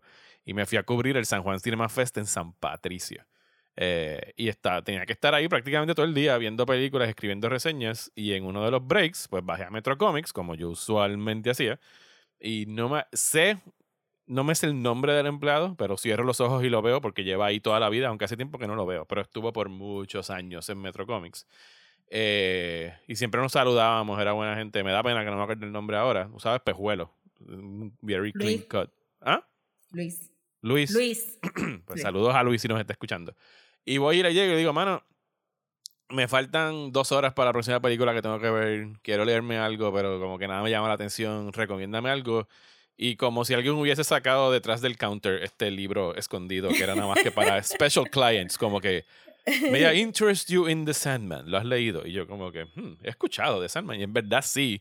Pero yo recuerdo haber ido, mi tienda de cómics era Comics en Plaza de las Américas, el booth en el medio de lo que ahora es Old Navy. El elevador. Es el Ajá. elevador. Ajá, el elevador, exactamente, ese mismo espacio. Es el exactamente cuadrado. el elevador, es Así el de mismo espacio e- está ese- donde está. Sí. Eh, si usted se mete en el elevador, ese era el espacio de cómics de Sí. Plaza. Eh, Tú podías caminar en una sola dirección, era una tight U y ya te tenías que ir de la y te iba. Y recuerdo haber visto posters de Vértigo, de Dream, de Morpheus puestos en las paredes cuando estaban saliendo, pero yo para ese entonces estaba comprando Ghost Rider y Superman y no me acuerdo cuál otro. By the way, Ghost Rider. Hicieron un freeze frame, paréntesis, del trailer de She-Hulk. y hay un póster en una esquina de Johnny Blaze. No Ah. jueguen con mis sentimientos. Don't fucking tease it si no lo van a hacer. Bueno, lo tienen los único que derechos, voy a ya es hora que hagan algo. Eh, Lo único que voy a decir, no pongan posters de Johnny Blaze, al menos que lo vayan a usar. Anyway, regresando. eh, Luis eh, me dice de Sandman y yo digo, pues mira, mano, eh, no, pero lo vi. Eh, creo que esos trades, tú tienes el precio de ese trade atrás de, del de Produce Nocturnes, que eran como 20 pesos. Debe de tener. 14.99. 14.95. 14.95. Ok. Eh, pues sí, dámelo, lo compré, me fui arriba y me senté. y me dijo, te veo mañana viniendo a buscar el próximo. Y yo, ah, yo no creo que me lo acabe de aquí a mañana. Al otro Fue. día, en el segundo día del festival, eh, bajé a comprar The Dollhouse. Y al tercer día compré Dream Country. Y al cuarto día, y en lo que duró el festival, en cuestión de una semana, yo me leí todo Sandman. O sea, in a week. O sea, no me acuerdo qué películas vi. I, I couldn't give a fuck. Yo creo que yo me perdí películas sentado en los banquitos del cine de San Patricio leyendo Sandman y se me olvidaba que tenía que meterme al cine. Y lo leí completo. I became obsessed. Eh, compré los muñequitos que tú dijiste, esos de plástico que venían los, los siete Ajá. Brothers and Sisters, los Endless. Na- ahora mismo solamente me queda Destiny y Dream. No sé dónde fueron a parar el resto. Eh, en alguna mudanza se tienen que haber perdido. Compré postcards. eh, compré un, una estatua más grande de Dream que se ve así medio manga drawn, eh, que costó una cantidad obscena de chavos que yo no sé dónde Ah, no, yo, tenía. yo gasté un zafacón para esos bookends y los tengo ahí como que you guys are never going to die because se los dejaré a Andrea cuando Sí, yo- o sea, y entonces ya, imagínate, era el 2003, ya había salido los trades de Death, estaba el hardcover, creo que lo nuevo en ese momento era el hardcover de Endless Night, y era como que importante porque era como que el regreso de Neil Gaiman a escribir una historia por cada hermano después de muchos años. O sea, estaba como que acabado de salir Endless Night en ese momento que yo Ese es estaba el único que entrando. no tengo porque no me fascinó. Yo ni me acuerdo. Yo creo que había, no me acuerdo, creo que la mejor historia era, porque ahí te hacen el cuento de cómo eh, Delight became Delirium. Creo que ahí es que está metida esa historia. Eh, y esa creo Pero que no me, me, nunca me interesó y nunca lo... Después de, después de ese huge boom, como que no, no pude brincar a las cosas nuevas de Sandman tan, tan tan fácilmente. rápido. Eh, y sí, y, pues ya llevo 20 años casi siendo súper fan de, de Sandman. Y yo creo que es como un cuento Sí. que se repite con todos los fans de Sandman. Es como si tú... Sí, nosotros es un, y como gateway drug. Por lo menos 5 millones de personas Ajá. somos uber fans de Sandman. Este, sí, después, después se- lo que pasa es que, ajá, y antes de entrar a esto, para que tengan más o menos como que el full thing, una Sí, vez se acaba mía, lo que me- Sandman, antes de que siga, lo que me refiero es que yo Ajá. no conozco a, un, a alguien que haya leído Sandman que me diga como que, ah, sí, estuvo, estuvo fiado. O sea, es como que si tú lo lees, you, you love it. O sea, yo no, no, no he Sí, encontrado a nadie sí, en el sí, medio. eh, yo, yo sí he encontrado gente que, que dicen lo empecé a leer, no lo terminé, o este, llegué hasta el cuarto trade y that was enough for me, y eso es como que I don't understand what you mean. Pero este, sí, Sobre todo si llegas al cuarto, que Seasons of Mist I know, es bueno. como que that is insane to me. Como, si ahora es que empieza la historia, yo no entiendo. Eh, pero sí tuve como que pues en el... Me recuerdo que una de las clases de cómics que di en Atlantic, pues ajá, este, yo les- pues obviamente yo les traía de todo y hablábamos de todo y pues este, sí, este muchacho estaba como que cuando fuimos, en ese momento en Guaynabo había un comic book store y fuimos a, a hacer el tour del comic book store y el muchacho como que me compró Sandman y yo, nene, sí, compraste Sandman, what are, why are you even asking? Y al otro día estaba como que, profesora, tuve que ir a comprar más porque es que tengo que saber qué es lo que va a pasar. Y es como que, it is... Por eso también creo que, que Vertigo, cuando Vertigo empezó, eran como que comics for mature audience. Ujú. Y lo que significaba eso era como que pues sexo, nudity, the usual. Y después vinieron como que los British imports, ¿verdad? Este Garcenes con Preacher y Grant Morrison con The Invisibles y este Alan Moore con Something y pues llegó Neil Gaiman. Y Neil Gaiman estaba titubeando ahí un poco, estaba como que tratando de get into superhero stuff al principio y había había hecho algo que se llamaba Black Orchid, que it's good, it's not great. Ajá. Y, y esto va con, con, lo, con lo que vamos a discutir en el primer trade, porque el primer, este, ¿verdad? Preludes and Nocturnes es Neil Gaiman tratando de have it both ways, tratando Ajá. de ser Vertigo, pero tratando también de estar en DC. Es el más convencional de todos los trades, ¿sabes? Sí. Y en algún momento este, hubo un restructuring con Vertigo y ellos se tragaron otro imprint que era Helix, que se supone que era ciencia ficción, y ahí es donde estaba Transmetropolitan. Y de momento Transmetropolitan se mueve a Vertigo, que ese era el único título de Helix que querían guardar. Y Y The Sandman Y empezó poco- en DC, ¿verdad? Después se mueve a Vertigo, ¿o no? Eso fue lo que No, estaba- siempre tuvo el logo de Siempre fue Vertigo. yo Vertigo, Entiendo ok. que siempre tuvo. Este, pero entonces en algún momento Vertigo dijo, ok, pues ya vamos a hacer esto, vamos a separar el mundo de magia del mundo de superhéroes. Y lo que hay en Vertigo es solamente el mundo de magia de DC. Y por eso es que entonces no volvemos a ver a superheroes como Martian Manhunter o alusiones a Batman Ujú. o Y a Robin, villanos de. Batman, porque, pero sí vemos a Satana, vemos a Constantine, vemos, sabes, como que, no ahora, pero digo yo, que, que no es solamente en Sandman, estoy hablando overall, que en Vertigo entonces se mueve John Constantine, este Tim de Books of Magic, y entonces eso, pues, la cosa es que Sandman termina y Vertigo se queda sin, ¿verdad? Es como Warner Brothers sin su Harry Potter, if you will. So, entonces empiezan a hacer este, un chorro de spin-offs y entonces pues sacan The Dreaming, Books of Fairy, un montón de cosas que empiezan a, a build up el Sandman brand. Pero Neil Gaiman, habiendo aprendido de Alan Moore por Watchmen, él ya había peleado en su contrato de que no podían usar a Morpheus o a Daniel eventualmente, porque sin su permiso. Ajá. So, él, eso, tú podías usar todas las otras cosas de The Dream, pero no podías usar a Morpheus y no podías. Y también en esa época, después de Sandman, o terminándose Sandman a punto de, empiezan a sacar estos cómics que son los Prestige Format Comics, que da- así fue que se publicó Kingdom Come, como este Prestige, que Ujú. eran este soft cover, 46 páginas versus your usual 25. Y de ahí salieron un montón de, pues estaba Destiny Book of, Destiny Book of Destiny. Habían otros spin-offs de los Endless que no, ninguno estaba escrito por Neil Gaiman, ninguno estaba dibujado por los, Yo no leí nada de eso. Nada, nada, nada de eso lo he leído. Es de manga, te puedo, espérate, porque there's more. Eh, en manga format salió este la, el, el manga de Death, Que lo dibujó Jill Thompson. También salieron unos mangas de Dead Boy Detectives, que Dead Boy Detectives se supone que fueron a serie en algún lado, en Netflix. De- Sí, ¿verdad? Sí, ¿verdad? Estábamos esperando Dead Boy Detectives en algún lado. Anyway, la cosa es que salieron como que manga formats de eso, creo que fueron... Y también, ah, y Jill Thompson hizo su Little Endless Book, que eran los Chibi Endless.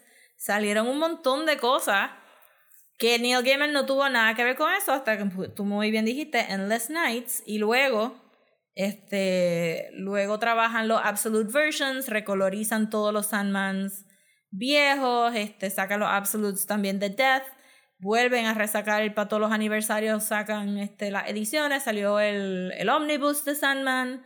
Tú tenías, yo tengo, yo tengo, yo tenía, o lo tengo, un quotable Sandman. Que son libritos de quotes y un montón de cosas. Y Yo tenía ese libro de quotes. Ajá, es como Sí. que sacaron tantas cosas Y entonces, pues even- eventualmente llegamos pre-pandemia times, que él hizo pues Overture de Sandman. Y de, durante todo ese tiempo se habló tanto de cómo iban a adaptar Sandman a tantísimas cosas. Este, llegando, por eso es que la gente no creía que esta serie de Netflix iba a salir, porque Sí, lo no. habían dicho tantas Y- veces. y han salido historias de horror desde finales de los 90. O sea, si tú lees los. Hay un. Todavía está viva esa página de Ain't It Cool News, porque la encontré los otros días, porque alguien se la envió a Neil Wow. Gaiman y él la respondió. De que te hablaban del libreto que querían hacer en Warner Bros. con Sandman. Y querían amarrar la historia. Imagínate, era Y2K Scare. Era como que el end of the millennium. Y se iba a acabar el mundo. Y Sandman era esta jodienda. Y era como que, no, no, not ever. Yo me acuerdo, la última noticia que salió, ¿te acuerdas cuando dijeron que Joseph Gordon-Levitt se había apuntado porque él le gustaba mucho Sandman? Y eso fue como el 2013 y se cayó también, fortunately. O sea, han habido Pero tantos... ahí se quedó en Netflix, porque eso Exacto, iba, iba a ser ese en iba Netflix. para Netflix. también. O sea, que el proyecto lleva mucho tiempo dando vueltas por ahí. Eh, Sí. Que, by, que by, by Murphy's Law no debió de haber salido ever. But here we Ajá. are con una serie de, de Sandman. Este. No. Siempre, siempre se habló de que iba a salir la, la película de Death primero. ujú, Me acuerdo también. Porque era más approachable. Que era Y de- más doable. A lo mejor fue que hicieron Meet Joe Black antes. y por eso nunca. Bueno, yo creo que la razón que tenemos Sandman, The Sandman, en, en Netflix es porque American Gods se pudo adaptar. Eh, sí, Este, sí. Yo sé que American Gods no fue muy popular y está plagued con behind the scenes nonsense, pero tú lees American Gods, la novela de Neil Gaiman American Gods, y es Sandman Light. Tiene, sí, su prosa, obviamente. Eh, y... Sí, pero toca el tema de, de myths, de los dioses siendo creados por nosotros, de los dioses, tra- ¿verdad? Traveling the world, y, y hay, es como, como Brief Lives, ¿verdad? Ujú. pero Yes. una novela. Y pues yo creo que cuando vieron que se podía adaptar a American Gods, maybe dijeron como que, pues fíjate, Sandman maybe no está tan, tan, como que imposible. Y eso es como que oral, este, oral history de Sandman for you guys. Este, esto no es Ajá. research, we just lived it. Ahora vamos a entrar al meollo de- del asunto, que es la historia de, de estos primeros dos trades, que como dijimos ahorita, el primero, y vamos a, vamos a mantenerlo spoiler free, o sea, no nos vamos a, no nos vamos a adelantar en el cómic más allá de Dollhouse por si no lo han eh, leído y quisieran leerlo, because it's amazing. Eh, pero en Producer Nocturnes es el, el más convencional, o sea, son siete issues, si mal no recuerdo, ocho, maybe, ahora creo mismo no me ocho. acuerdo el número. Sí, porque el último es eh, Sound of Her Wings en, en ese cómic. Y lo que. Sí, bueno, se repiten, ¿no? Porque Sí. Y es una. es una. Ajá, es una, es una muy buena introducción a este mundo, pero es como que just tipping your toe in it. ¿Sabes? Es, es lo más básico. Conocemos a, a Dream, The King of Dreams, The Prince of Stories, eh, que él es un ser, no es un dios, porque él, él y sus siblings vienen mucho antes de los dioses. Ellos no nacen por creencias pero- humanas, ellos, sí. they just exist. Ok, pero let me stop you right there. Porque hay. Primero puedo decir que sí, que el issue número 8 de Sound of Her Wings está repetido, porque el, el Preludes and Nocturnes cierra con eso y Dollhouse abre con ese mismo Oh, really? cómic. so Ok. Está repetido, sí.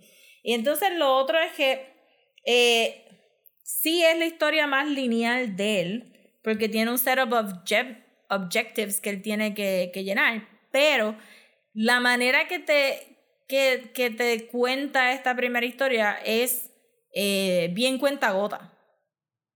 So, tú realmente estás conociendo primero a los Burgess. Ajá. Y los Burgess atrapan esta cosa que, que tú no sabes. Ah, y a todo esto no hemos dicho la parte más importante. Ajá. There's just so much stuff. The Sandman era un personaje de DC que existía Oh, sí. antes. Era un detective. Esto es un remake. Ajá. Ajá. Sí, porque No, lo que está hay- haciendo ha Neil habido Gaiman. tantísimos otros. Ajá.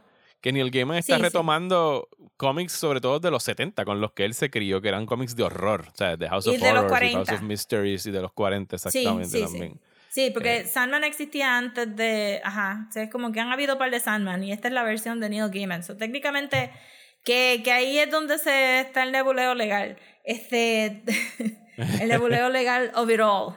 que esto es un remake de un personaje que le pertenece a DC, pero la historia que él hizo alrededor de todo esto es original, a pesar de que él usa al principio elementos de DC, eventualmente se convierte en 100% original, and I'm sure que Mr. Neil voy a demandar a Todd McFarlane porque el personaje de Angela belongs to me, a pesar de que está en el, en el universo de Spawn, Gaiman, este, debatió todo esto, todo esto legally en su contrato de qué exactamente le pertenece a él y cuánto él está recibiendo de estas regalías versus que esto no fue un usual work for hire para DC.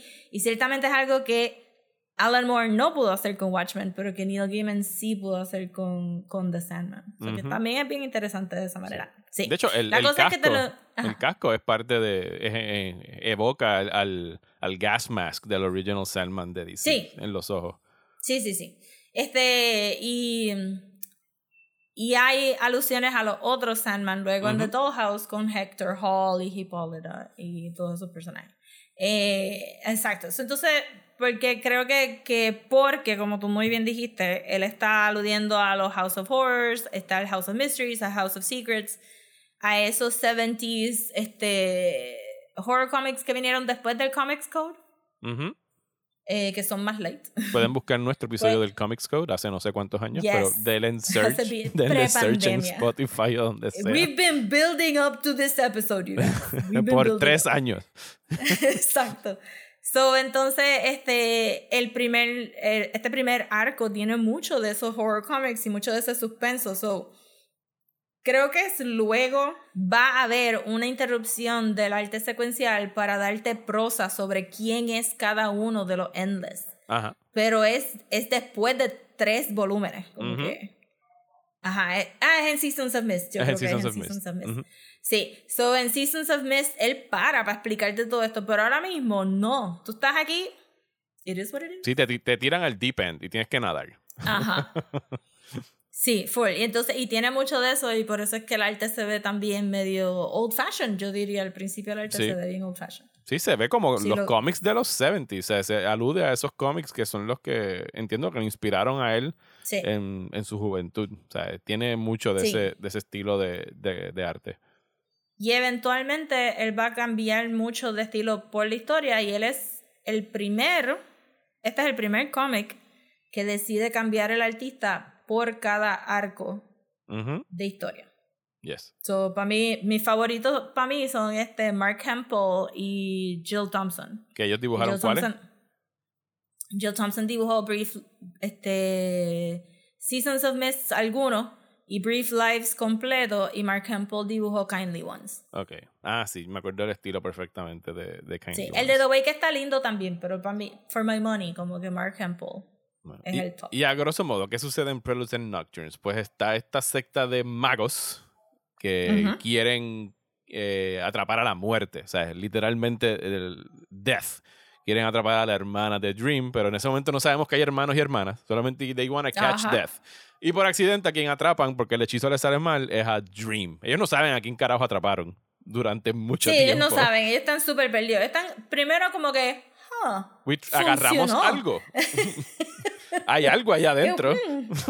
Sí, y, y la época es este en el mismo medio de la Primera Guerra Sí, Mundial. 1914, 1916, por ahí, o sea, early Ajá. 20th century.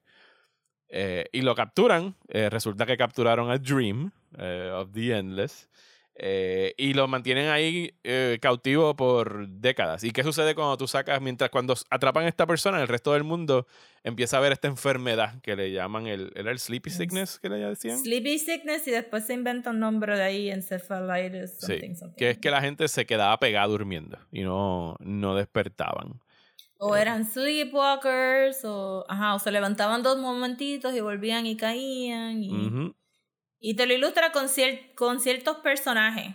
Tienes un nene jamaiquino, tienes a Unity Kincaid, tienes a un pobre infeliz que se fue a, a pelear en la guerra. Ujú. Y al de la guerra lo confunden con Shell. Shock, este, al de, el de Haití lo confunden con, con el zombieism de, de esa cultura. Y, y Realmente, pero tampoco es como que, oh my god, this is happening. Todo el mundo es como que, mm, Sí, ah, mira, es como It si, is- como si is ve- happening. como el Spanish flu o algo por el estilo. Ajá, como como que, que- whatever. Eh, Y el mundo sigue corriendo y, y Morpheus está ahí atrapado. atrapado y sin hablar durante Ujú. décadas, eh, donde le robaron sus, sus amuletos, pudiera decirse, su casco, Sí. su saco de arena y su rubí o su piedra preciosa. Nunca Sí. dicen que es un, un Sí, rubí. es un rubí. Es un rubí, ok. Sí, es un rubí. Eh, se los roban y al final del primer issue logra escapar de prisión. Y el, y el, el Sí, se arco de supone eso. que los guards no se duerman, pero alguien se acuesta ahí, Ajá. le da sueñito. Sí. Y, y el arco de estos primeros siete cómics es Morpheus regresando a su reino eh, décadas después, viendo su reino destruido porque él es The Dreaming y sin él su mundo no existe, y teniendo que recuperar sus, sus herramientas para poder construir sueños que fueron las que le fueron robadas. O sea que eh, Sí. así como que por- de- describiéndolo de una manera bien, bien crude, es una estructura bien similar a las que vemos a veces en los videojuegos donde le quitas todos los superpowers a- a- en Metroid Sí, que tienes que y tiene que recuperarlos es- y para hacer el Ajá, level up. Eh, y durante ese proceso, pues lo vemos interactuar con John Constantine eh, en una de que las había historias, salido de Swamp Thing. eh, que había salido de, de Something de, de Alan Moore. Eh, y lo vemos, eh, lo vemos bajar al infierno y descubrimos que entonces estos personajes eh, pueden atravesar estos diferentes realms que hemos escuchado en otros lados. ¿El infierno ya existía en DC como un lugar? ¿O esto es una... O sea, como existe en Marvel con Mephisto y todas esas cosas o, o no? Sí. Sí. Sí, sí, sí. Ok, ok. Pero el Lucifer que vemos aquí, que es el Lucifer que han seguido usando en televisión y todo eso, ¿es creación de Neil Gaiman o ese Lucifer ya es venía creación de antes? Neil Gaiman y después se formó un revolú, ¿verdad? Porque en, en todos los nombres del, del diablo tienen un personaje. Eso en Constantine Ajá. está el Devil, está Beelzebub y está Azazel, Ajá. pero no está Lucifer. Ok. ok. Ajá. Y, y como no se supone que las dos cosas se mezclaran, Ajá. The Vertigo y los superhéroes no se mezclaron, so no hay muchas alusiones a este Lucifer en particular en los superhero comics, pero sí me recuerdo, y este otro shout out a Juan Carlos porque él sabe what I'm about to say, que en Supergirl Ajá. de Peter David, el eh, Supergirl eh, de Peter David es bien complicado y algún día haremos un episodio sobre Supergirl de Peter David, pero hay un demonio que se sale y él alude a Seasons of Mist. Como que, ah, es que Lucifer se fue y todos nosotros nos fuimos para el carajo y todos los que estábamos leyendo Sandman pues sabíamos que, "Ja, ja, ja, he's talking about Sandman. Este, pero eso, eso es en otro episodio que vamos a hablar de Seasons of Mist. Pero, pero no hay mucha alusión, pero sí este, se supone que, que fuera de The Sandman proper, Morpheus. Y yo creo que por eso es que se le dice Morpheus también y no se le dice The Sandman. Es que, Ajá. Ajá, todo es original de Neil Gaiman, adentro del conceit de que esto es un remake de un 40s characters. Yes. Eh, y, y creo que lo, lo que llama la atención de estos primeros siete cómics es cuántos elementos de horror comics hay. O sea, hay todo. O sea, en, en todos hay como que they're, they're sprinkled throughout porque hay pesadillas y cosas que están saliendo del mundo de los sueños. Pero el, específicamente el 24 eh, Hour eh, comic, que es todo Sí. adentro del, del Pero- diner, es un horror show. Sí. Y llegando a eso, pero, pero, porque a mí me sorprendió mucho, porque cuando Dream sale de todo el revolut de estar atrapado, llega The Dreaming, se topa con los primeros dos personajes que son Caín y Abel. Los protagonistas del First Story, según él, del First Story Los told. protagonistas del First Story y este Caín tiene la House of este Secrets. Mystery y El otro tiene House of Secrets. el, sí, el House of Secrets, sí, porque Ajá. él mata a Abel Ajá. por, por chotear. Ajá. Este, y, y es que esos eran los hosts de los cómics de House of Secrets y House of Mystery. So es como que no es que, no es tan solo que son la primera historia, which could be true, eh, pero, it isn't. Pero, este... Está bien, pero estamos, pero hey, estamos hablando de mitologías en este cómic y eso Sí, aplica dentro de mitologías. I, I mean, I'm sure que los asiáticos, los indígenas, los indígenas tienen más, ajá, pero whatever. Este white, este Eurocentric, yes, first story, yes, yes, yes. Eh, pero que eran también comic history, no tan solo Bible history. Y cuando yo me empecé a comprar los showcases de... Los showcases son las colecciones de cómics de DC viejas que son en blanco y negro, son 500 páginas for y como no están colorizadas y en papel barato, pues tienes como que a lot of comic for very little money. Ajá. Y me sorprendió como que, oh shit, y, y Eva también tenía su propia línea de horror comics. ¿Cuál? Perdón, ¿quién? Eva. Ah, eh, Eva. Ah, el, el personaje de Eve, ok. El personaje de Eve tiene su propia línea de cómics, era más horror romance to your typical, oh no, me fui a un castillo en Escocia y me casé con un fantasma sin querer por correo. Kind of a story. Este, pero Eso vivía en a una cueva. Outlander, la serie Outlander. sí. Pero Eva vivía en una cueva, vivía con un Raven, este, y todo eso sale en Sandman. Ev- Eve está en su cueva todo Sí, el me tiempo. acuerdo, me acuerdo. Y, y Matthew, ajá, so- eso todo también es parte del comic history. Y, y en el momento que uno lo está leyendo, pues maybe uno no sabe, pero una vez te empiezas a adentrar a- al backlog de la compañía, pues sí, te das cuenta que Neil Gaiman estaba trayendo un montón de threads de diferentes lados para hacer, para hacer aún esto y, y, y what a first step para hacerlo, ¿verdad? Porque esto fue como que it's a lot to take in, pero tú acabas súper como que wow.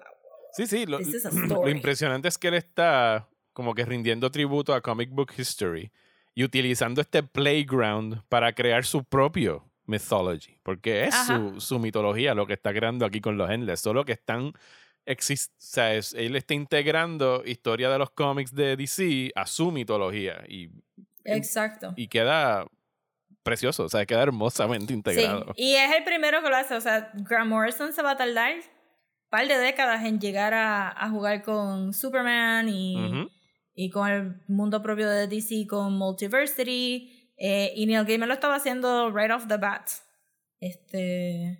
Y pues en, en Preludes and Nocturnes él se encuentra a este, Morpheus, se encuentra a John Constantine para buscar su pouch of sand. Ujú. Va al infierno para Buscar buscar, el- su helm. Y es con el Rubí que entonces se encuentra con, John Dee. con el obstáculo más grande, que es John Dee, que era un personaje de Batman. ¿Era un personaje de Batman? Sí, era un, era un de estos, por eso que está en Arkham. Ajá, ah, sí, sí, sí, que estaba en el Arkham Asylum. Sí. Sí, te- les digo, esta primera historia es heavy en, en tratar de En DC conectarlo stuff, con ajá. sale Martian Manhunter en algún punto. Y, y ajá, y entonces pues con el Rubí que tienes esa, que yo creo que sería, si uno fuera a escoger como que cuál es el outstanding issue de un trade, Ajá. el de 24 Hours es el más, el más que yo creo que la gente se recuerda porque es tan disturbing. Sí, y, y que tiene una estructura que a mí me recordó, ahora que lo estaba releyendo, eh, a similar a la que usa Alan Moore en el cuento de Doctor Manhattan, que es como que ir presentando y avanzando el tiempo y como que hay estampas de tiempo, no, no, es, no es idéntico, pero que me recuerda a, a ello, porque estás pasando 24 horas dentro de un, all you can- o sea, un 24-hour eh, diner, donde John Dee llega a manipular los sueños de las personas y como que a, a quitar las, las fronteras entre los sueños, como que la gente pueda Ajá. expresarse honestamente sobre lo que piensa. Y yo no recordaba... o, o sí, o les da como que good daydreams y bad daydreams y es un, un jaleo. Y es bien, es bien violento sin enseñar mucha violencia. Sí, lo sugiere y en algunos casos lo muestra. Pero, eso, Sí. pero es como que ver lentamente a estos personajes going absolutely mad durante Ajá. ese cómic. Con la implicación de que está pasando en un wide net, ¿verdad? Este, probablemente mundial, pero no quiero decir mundial. Sí, que le está pasando a más personas, solo que quizás no es extremo. Bueno, pero es que le enseñan el, el, El slashing of the wrist. enseñan el slash eh, que está ahí en un puppet y las noticias están blasting en el Ajá, background y te dicen que está pasando cosas, pero no sé si sale fuera de la ciudad a llegar a, a otros estados o a otros países. Es lo que es lo único que sí.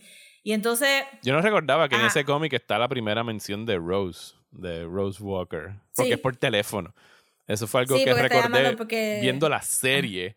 Que dije, wait, ¿eso pasa en el cómic? Y ahora releyéndolo fue como que, ah, Sí. mira, o sea, está desde ahí. porque de- Rose era amiga de Judy. Ajá. Y después mencionan de a Judy en Foxglove. Dollhouse. Están hablando referencia Ajá. al 24 Hours. Así que Sí. está súper. Sí. Empiezan a ver semillitas así y todos están maneja así, como que little nuggets of information que tú piensas que son random.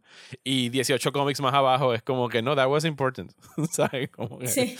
que yo no, No, sé y cómo es- funcionaba eso en un month by month release. Como que te acuerdas año y medio cuando mencionamos aquello. No, tenés que releerlo. We knew what we were signing up for. Sí, este, por eso es que en A Game of You, Ajá. cuando Foxglove tiene pesadilla, es Judy con los ojos sacados. Porque ella es la que se espeta Ajá, los, ajá. los metales en. Ajá. Yo no sé qué eran esos, pero se espeta algo. Este, Eran como chopsticks de metal, no sé por qué eran como unos chopsticks, era algo weird. Sí, la- el, y miren, ese, ese issue tiene trigger warning para homofobia, Yes. sexual assault, este, necrofilia. Este, tantas cosas. ¿Tú te imaginas el Eh, disclaimer al principio del episodio de todas las cosas que hay que poner de trigger Chacho, warning? sí, este, sí, este, un montón realmente, pero me recuerdo también que creo que eso fue una de las primeras veces que yo tropecé con gay characters eh, también, Ujú. porque, I mean, como si hubieran cambiado las cosas. Pero se pueden imaginar que Wonder Woman no hablaba de gay characters. No. Y ese era el, el, el cómic que yo leía más.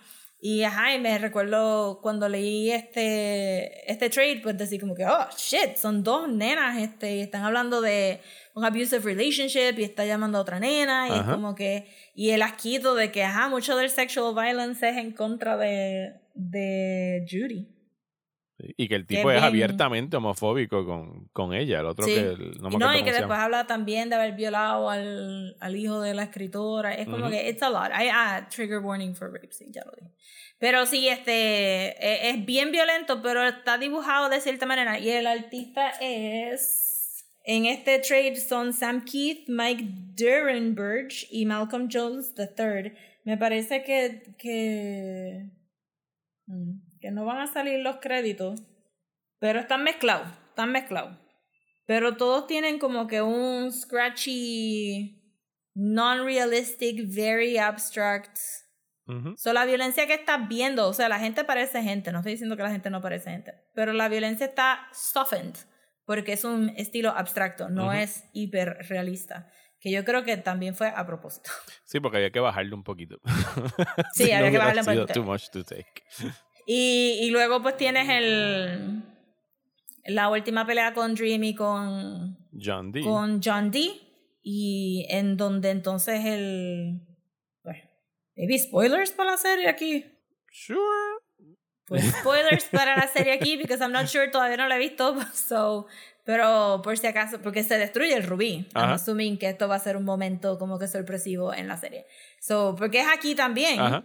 Donde tú ves a este, ¿verdad? John Dee empieza a quitarle la energía a Morpheus con su rubí y, y el rubí se craquea, este John Dee lo rompe y cuando tú pasas la página es un splash page de John Dee en, en, en, en whiteness. Ajá. ¿Verdad? Y como y entonces aquí es donde vienen cosas que tú solamente puedes hacer en los cómics, donde pues tú tienes la página en blanco y tienes el personaje bien chiquito y tú dices, of course it's a blank page because I am reading a comic and it's Ajá. a page. Y entonces eventualmente pues la cámara, Hace un zoom entre out. comillas, hace un zoom out y él está en la palma de la mano de Dream. Y pues no sé si eso fue spoilers para la serie. Sí, es un spoiler muy para la serie. Ok, so, ending the spoiler here. Se acabaron los spoilers. Y pues entonces, Preludes and Nocturnes termina con un Dream que está en su best form. Ah, bueno, sí, está back, Sí, back in full está en su power. best form, ajá, pero está backtripeado. Tiene un existential crisis encima, está overwhelmed. Y no hemos mencionado hasta hacer. ahora que, y es importante mencionarlo now hablando Mm. del cómic, que so far hasta aquí, Dream is a fucking dick. Sí, está ¿Sabes? fucking- Oh, no, es que no para, Mario. You know que no para. O sea, Ese es hombre no arrogante. deja de ser un dick hasta el es, final. es arrogante. eh, y, y hay sprinkled throughout Es detallitos eh, de macharrán. eh, Es bien macharrancito. cuando va al infierno, Sí, sí, sugiere que mandó una mujer al infierno porque lo rechazó. Que la vamos a ver después. Que la veremos Sí, en sí, el sí. próximo cómic eh, de The Dollhouse. Eh, así que Nada. sí, esto es típico mythology Zeus, I'm gonna fuck everything that moves y los caprichos de los seres humanos me importan un carajo. Y, Pero emo. Sí, como pero eh, emo. goth 1990s, The Cure, con el pelito, o sea, es así paradito, spiky, y es como que sea mi vida gris porque yo tengo este duty in the universe de tener que bregar con estos pendejos mortales. Y he's a dick. Y realmente yo creo que yo creo que casi nadie lo menciona, pero muchos muchos trabajos de ficción pues siempre tú dices como que ajá, ahí está el autor colado. Este, this is clearly the author character.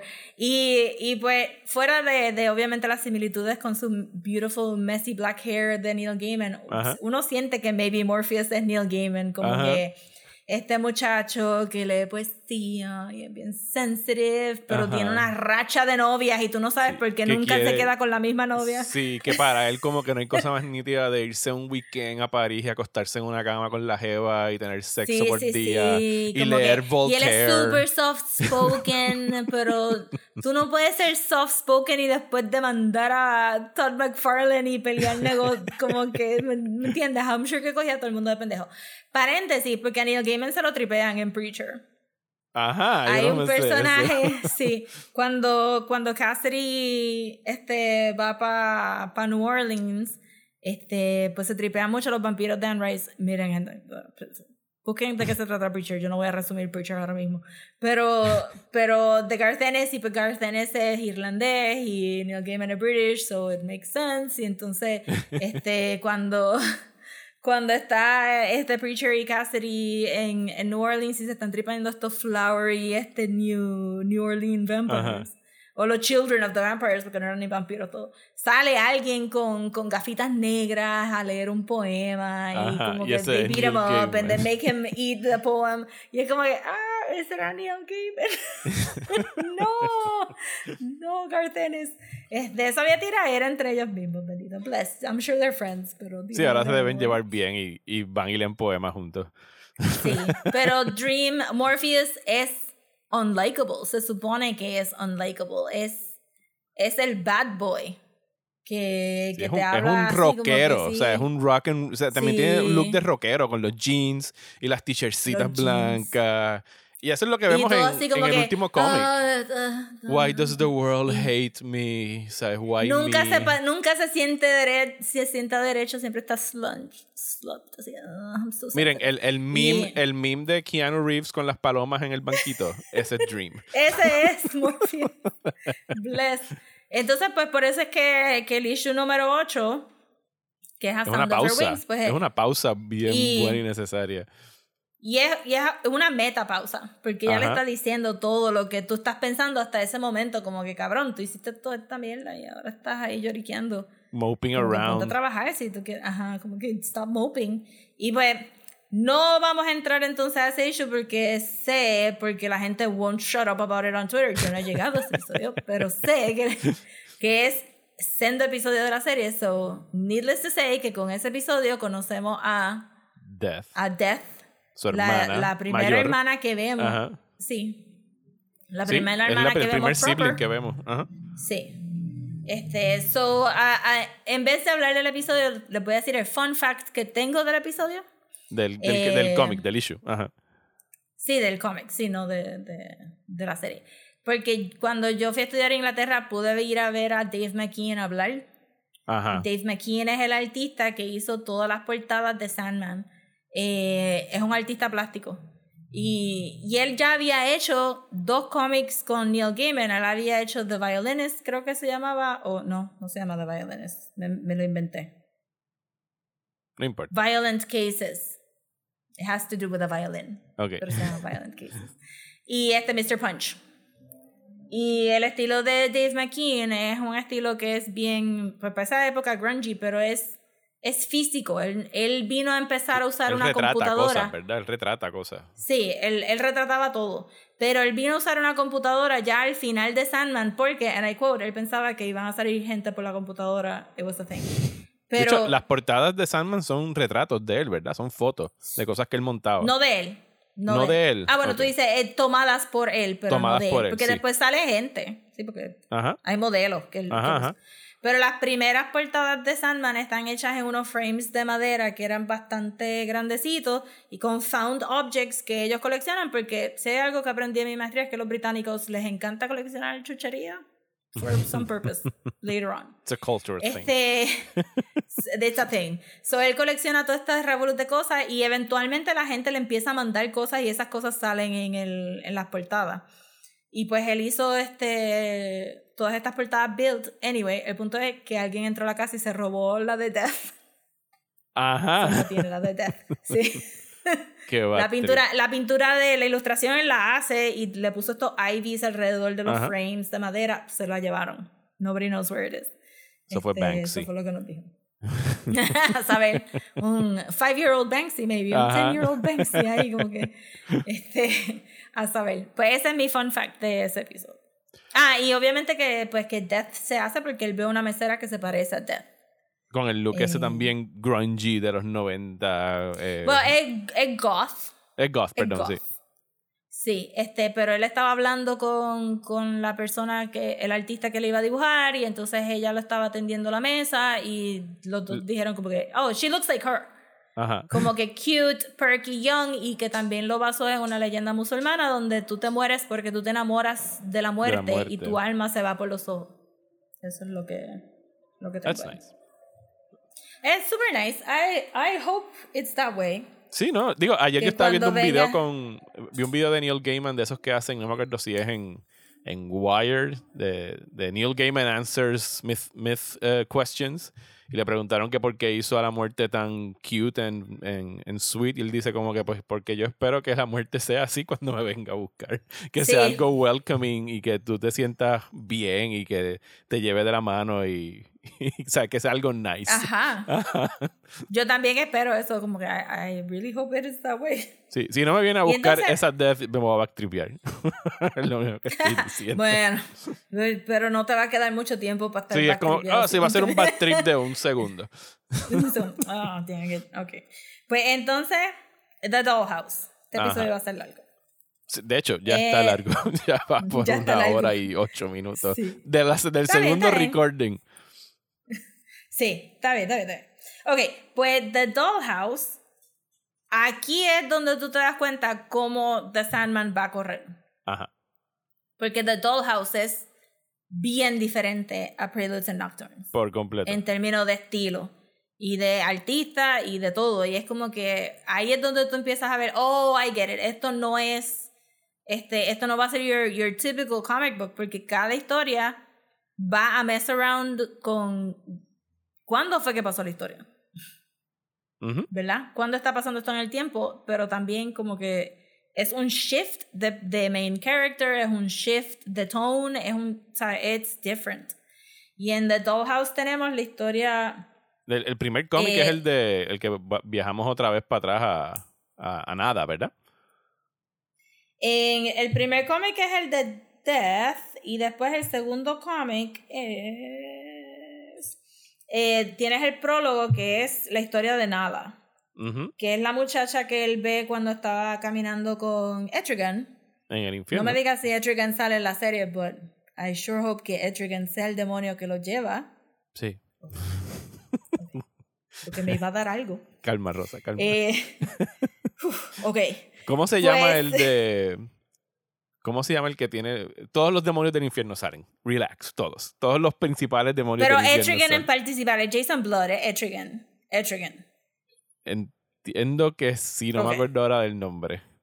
Tengo miedo ahora de decirte Si que no sí. sale, me va a dar algo.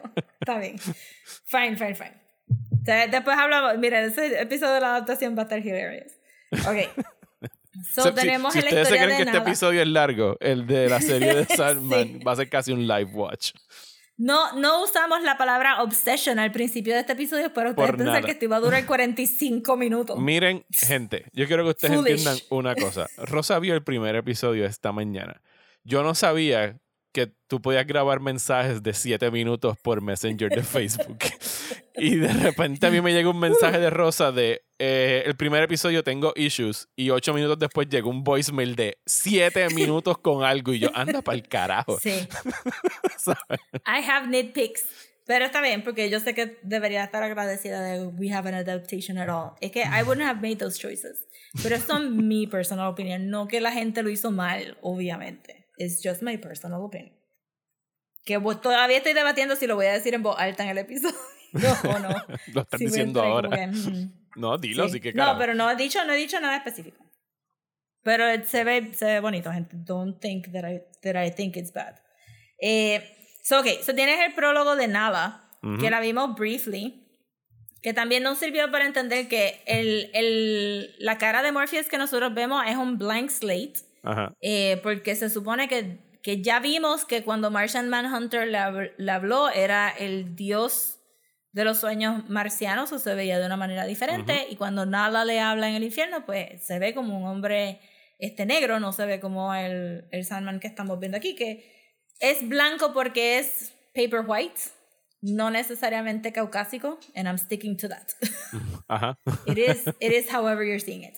Y entonces pues tienes esta, esta leyenda de, de esta tribu en África que, que los hombres se reúnen y cuentan esta historia y la historia es que, mm, como tú dijiste ahorita, much like Zeus, este Morpheus se enfuscó con esta, esta este, reina de esta civilización proto... Proto, Proto todo. tiempos, o sea, la cuna de la sí, la civilización super avanzada. El primer Wakanda, si lo quieren Ajá. decir de alguna forma, porque estaban Sí. súper avanzados en todo lo demás. Pero, y, pero como que the time doesn't even exist, tú sabes. Y, y él se enfusca con, con Nala y Nala le dice que está prohibido que los humanos y los Endless tengan relaciones. Nada, y él dice, nada se enamora de un complete stranger que miró hacia su torre Ah, por sí, un fue. segundo y ella se obsesiona con encontrar al tipo y bueno, entonces se el roomie. entera, She should have known.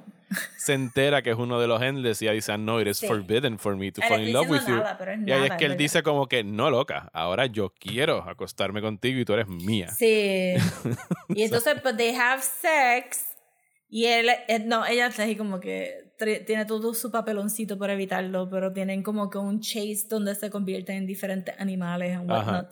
Este, y entonces, pues, then they have sex, y una vez él está ahí como que, bueno, pues ya tuvimos sexo, pues ya para qué, ya rompimos la regla, this is cool, this is fine, te vienes a vivir conmigo en The Dreaming, tú Y- sabes, y- it's y all que about quede me, claro que nothing no- about you. No, creo, no fue consensual sex, I think.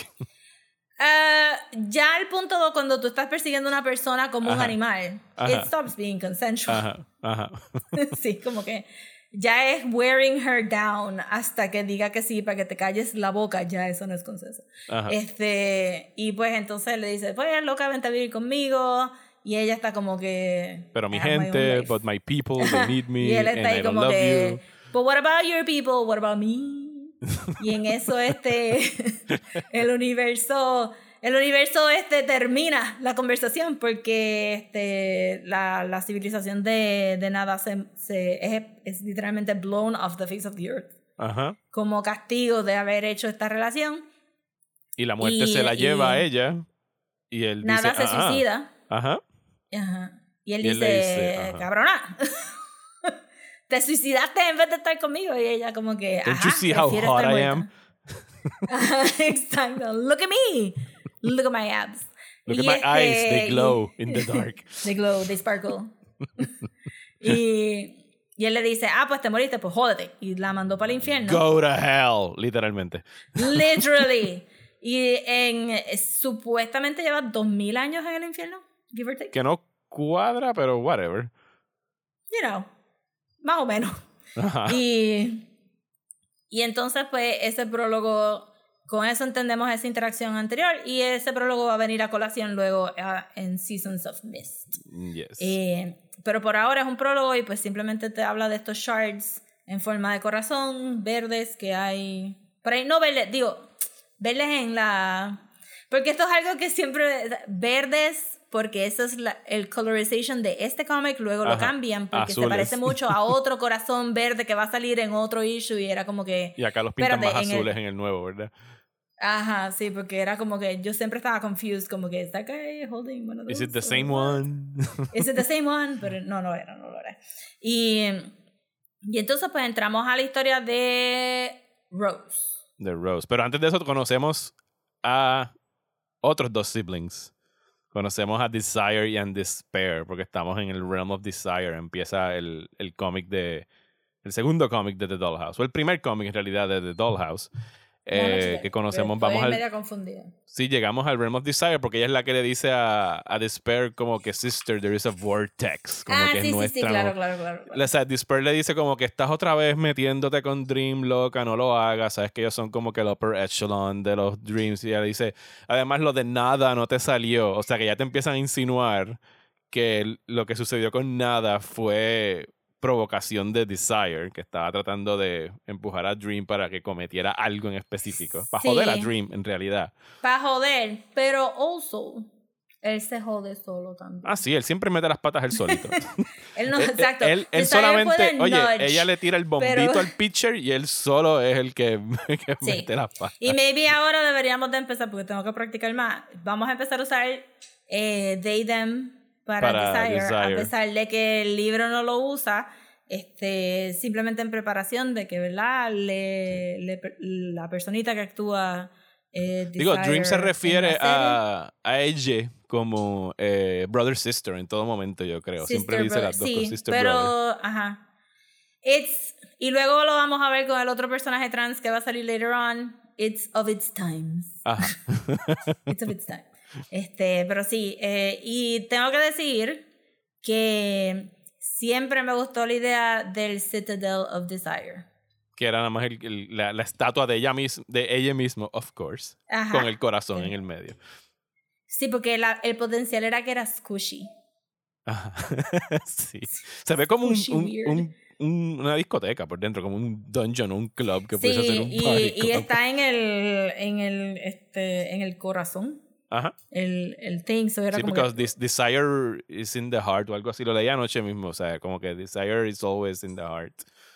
Sí, y la idea entonces con Desire es que no tiene gender, because Desire knows no gender, este, y, y, y siempre wants, and it can make you, ¿sabes?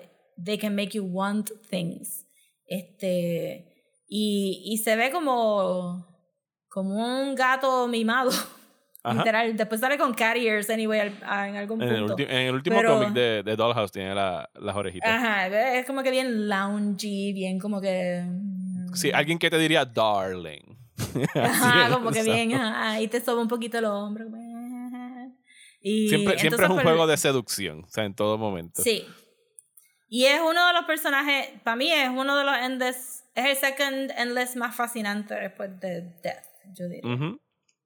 Y a pesar de que el lenguaje alrededor de Desire está un poquito of its time, es un very forward character. Sí, La sobre idea todo de para que tú tuvieras un personaje sin género. 90. Ajá. ¿Sabes? Digo, y obviamente pues pasó que si yo, Glam Rock, David Bowie, sí, sí, sí, whatever, whatever. Pero como quiera es un personaje de cómic que no tiene un, que no tiene gender y te lo está diciendo y como que No teníamos es bien palabras en 1990 para referirse a ella correctamente. pero era groundbreaking. o sea, y la representación queer overall de Sandman es groundbreaking. Eh, y pues entonces la hermana gemela Despair, because when you don't get what you want. Despair no es hermana gemela de Delight. No, estos no son. Los twins son Desire y. Despair son gemelos. Ok, ok. De Delight de este. Delirium. Delirium es la chiquita. Sí, siempre se queda la chiquita. Ah, verdad que es el baby, es el baby del- de los Endless. Sí. Pero es como, when you don't get what you desire, you despair. Entonces, pues estas dos hanguean juntas todo el tiempo. Sí, Y me gusta que el, el Y- amuleto de Despair es como que un hook, como que te meterías en Because- Hellraiser para hacerte daño. Sí, because once she gets a hook into you, she doesn't. Ajá, Tú sabes. It's pure depression, es lo que es despair. ajá. Pure depression. Eh, y tienen esa mini conversación y está bien interesante la idea de tener sigils donde tú puedes comunicar con estas con estos endless y, le- y el, el, el taste de, de sibling rivalry también es como que Ujú. jajaja, Sí, en ese aspecto son very, very Greek gods. Como que hay riñas y Sí. se odian. Es un dysfunctional family through and through. Sí. Y se pone mejor todavía. So, si ustedes Oh, no han sí. leído past estos dos trades, you have to. Y entonces, este, sí, pero entonces después tenemos a Rose. que Rose estaba cool también, como una nena ponquita. Eh, Sí. Y. Y es family drama de, de Rose, porque este resulta ser que la mamá y ella están viajando a Inglaterra porque un relative él se comunicó y cuando llegan ahí, pa, porque esta de verdad, esta, esta no es, this is not the meat of this, so voy a rush through it. Ujú. Eh, es- se, da, se enteran de que Unity Kincaid es la mamá de la mamá de Rose, o es la abuela de Rose, y sabemos que Unity la mencionaron varias veces en Preludes and Nocturnes como una de las víctimas del sleepy sickness que dio en aquella época. Y pues Unity, este, nada, les dice como que, hey, we're a family, la, la, la, la, la, y la mamá de Rose tiene que, que salir con, yo tengo otro hijo, se llama Jeb, Ujú. ¿verdad? Jeb o Jed. Jed, con D. Jed. Este, hoy estoy cambiándole como que las consonantes a medio mundo. Dije nada en vez de nada, ahora Jed. Jeb, este, que, que, lo, que se fue con, con su papá, eh, que después se quedó con el abuelo. El abuelo Ajá. se muere. Ajá. Y entonces lo pone en el sistema y pues ah, este, está, está ahora mismo perdido en el sistema. Ellas no saben dónde está. Ujú. So que como Unity tiene un zafacón de chavo, porque nos los establecieron en el primer episodio, que era She Wealthy, este, pues le da chavos y le dice a Rose, vete y chequeate, vete búscate clues, vete averigua, y Rose tiene que viajar a Florida, si me recuerdo bien, a quedarse en, en esta casa, que es como que un rooming house. Este, so tú tienes a various characters. Sí, es una Y pensión. tienes pues como- a... Sí, pero era como que yo no, yo todavía no sé por qué Kenny y Barbie estaban viviendo ahí, pero está bien. Porque eran medio yuppies, ¿verdad? Pensarías que como que, y como que Ken estaba su propio lugar y no money, quieren estar money, mingling with sí, these sí, sí. Pero estaba funny que estuvieran ahí. So, ahí tenemos classic characters. Algunos se desaparecieron rápido, otros se quedaron forever. Tienes este. El, la personita que se encarga de ella inmediatamente es un performer, es un drag queen. Este, no me recuerdo de los nombres de todo el mundo aquí. Él era Eh, tienes Hal. Hal, creo que era que se Hal. llamaba él. Sí. Pues Hal es un travesti. Eh, están las Spider Sisters, Zelda y. Quiero decir que es Sha, Sha something. Sha quién? Celd- las hermanas. Eh, digo, no, lo que no sabe. las No, no, eso. Le dicen Las las, Spider. Sisters, pero no son. ajá, eran sí, no son- Zelda y no me acuerdo cómo se llamaba la otra. Chantal. Chantal y Zelda, exacto. Sí, Chantal. So, es- le dicen las Spider Sisters, resulta ser que son este, amantes. So, again, a lot of queer representation right off the bat. Tienes a Gilbert. Y no voy a decir nada de Gilbert, por si acaso. Eh, tienes a Gilbert y tienes a Ken and Barbie. Y. más nadie. Sí, esos son los, los inquilinos. So, no voy a decir nada de Ken and Barbie. Fuera de maybe algo al final. No voy a decir nada de Gilbert. Fuera de algo al final. ok. Va a haber spoiler warnings para todas estas cosas, por si acaso. And again, yo no he visto la serie, so estoy going off by my instinct. Y Mario puede confirmar si, si se necesitan spoilers o no eventualmente. Eh, no, yo por ahora no, estamos safe. Ok. So, entonces Rose empieza a investigar y pues es como que she gets to know the people around y da, da, da, da, da. Entonces, en- entre medio, este es el paperback que nos introduce al...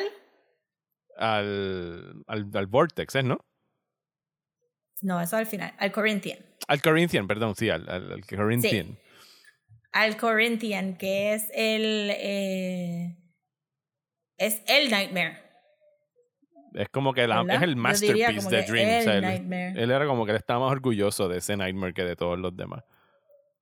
Y está también como que es también este medio queer porque sus víctimas son young boys, este, o sea, negative queer, no positive queer. Y, y lo visten también como que maybe medio apretadito.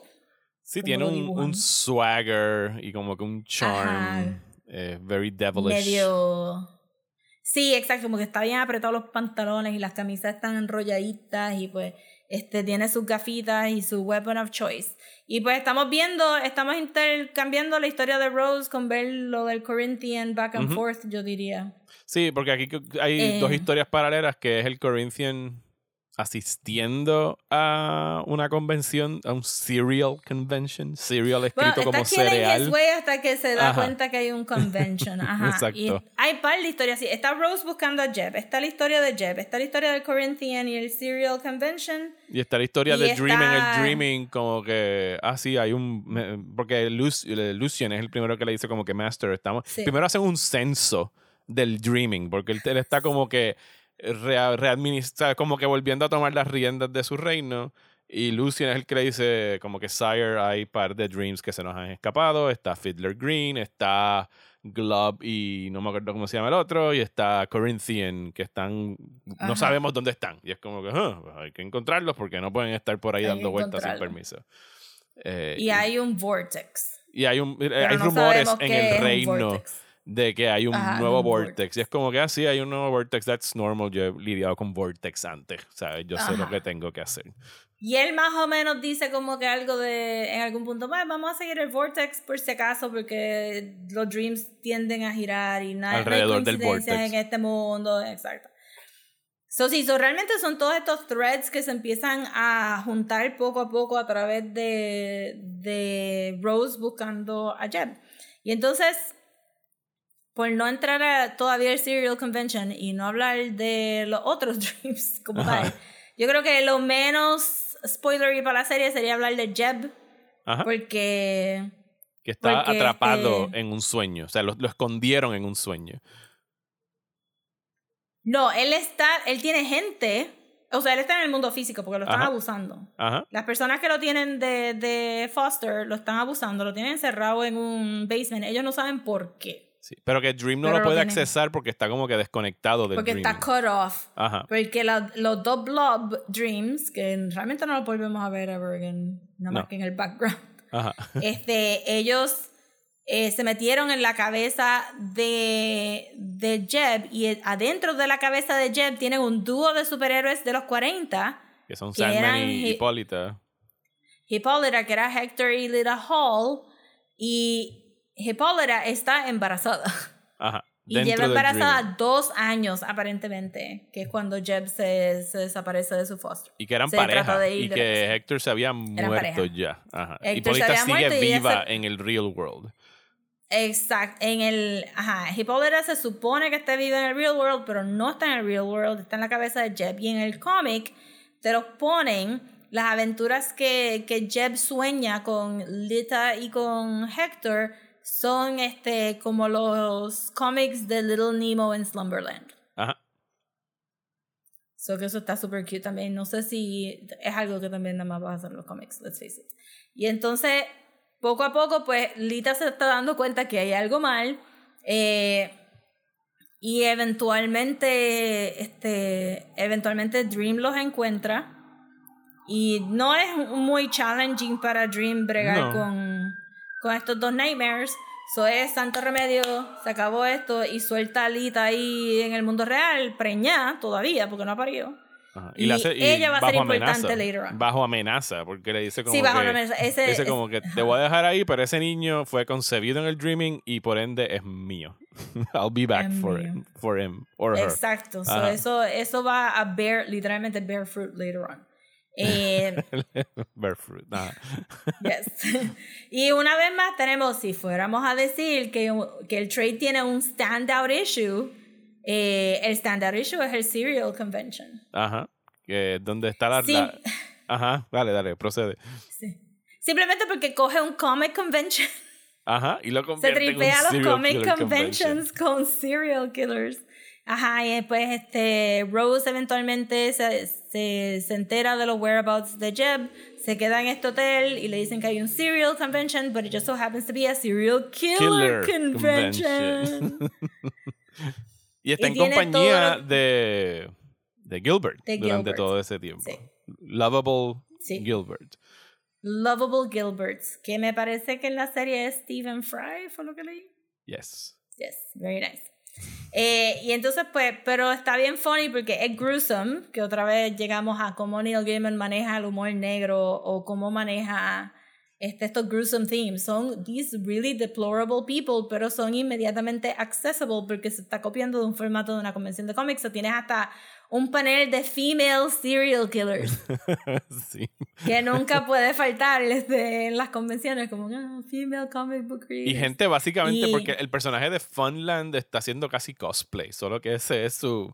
Y tiene las Sí. orejitas que siempre se supone que, que sea una referencia a Disney. O sea, solo que, Sí, que porque- no pueden ponerlas.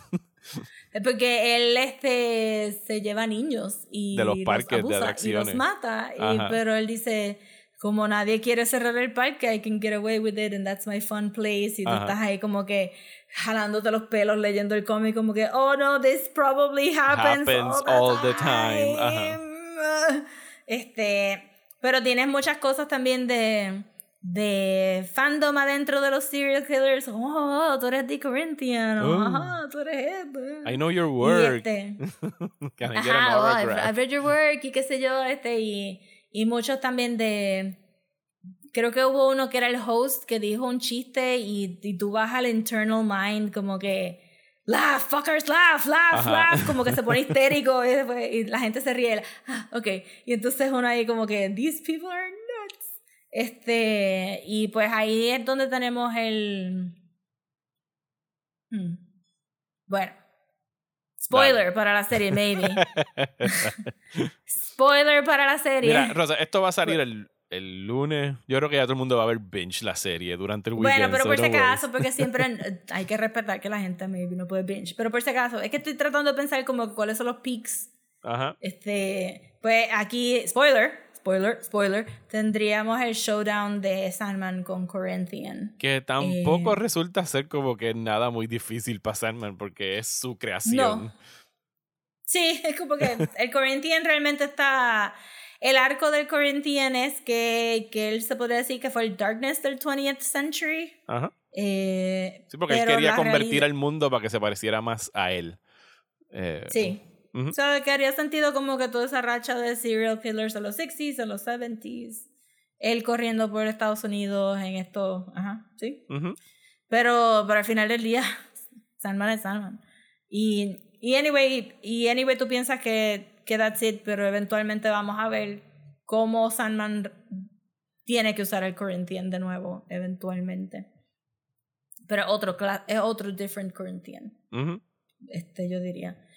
Y entonces, este, eventualmente todo, todo se ata a los cabos con Rose y resulta que... Otro spoiler. chan, chan, chan. Spoiler. Que Rose es el Vortex. Rose es el Y- Dream Vortex. Y todos los, y el Vortex lo que Rose ocurre es que eh, elimina las fronteras entre los sueños individuales.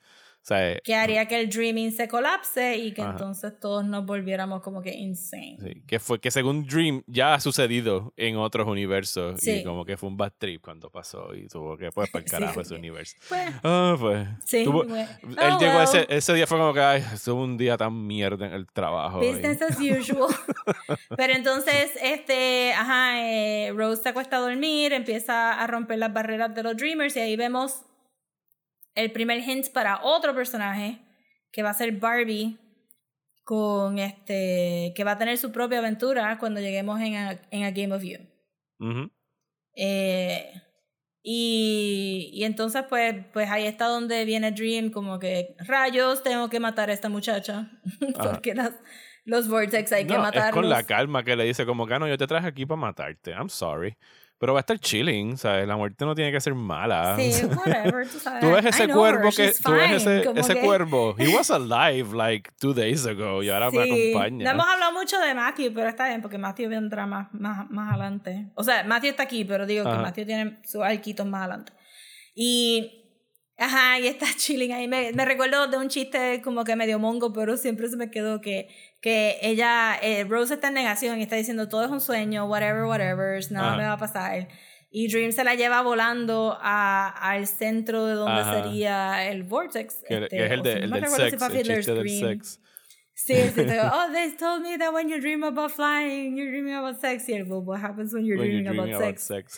Dot, dot, dot. Este, deep. Este. He y does pues, have a ajá, sense of humor. He does. No, de- y se va soltando más allá, ¿verdad? Estamos hablando de él como alguien bichito, pero es porque tiene un character arc. No es porque. Digo, se queda medio bichito hasta el final. Pero, Ah, pero, pero eh, se queda con un bichito, pero es nuestro bichito al final. Como que- Es nuestro bichito. Sí, sí, sí. Y he softens up y empieza a tomar responsabilidad for himself, yes. Este, pero entonces aquí pues todavía está ahí como que cold clinical y pues va a matar a Rose y resulta que próximo spoiler, chan chan chan. Unity Kincaid era el original Vortex, pero como estaba dormida, eh, le tocó a Rose ser el Vortex y Unity se estaba muriendo en England y estaba durmiendo su último sueño Sí. probablemente. Y llega y se sacrifica por ella. Le, le dice a Rose como que, o sea, search deep Dame inside tu you corazón. Y saca lo que tú entiendas. Es como algo simbólico. O sea, saca lo que te hace Sí. a ti el Vortex. Y le da el corazón rojo esta vez. sí, Rojo Sí. este corazón. pero alude a los corazones que vimos al principio del trade. Sí, sí, sí. Ajá. Y este, pues Unity se muere. Ujú. So nadie se tiene que matar.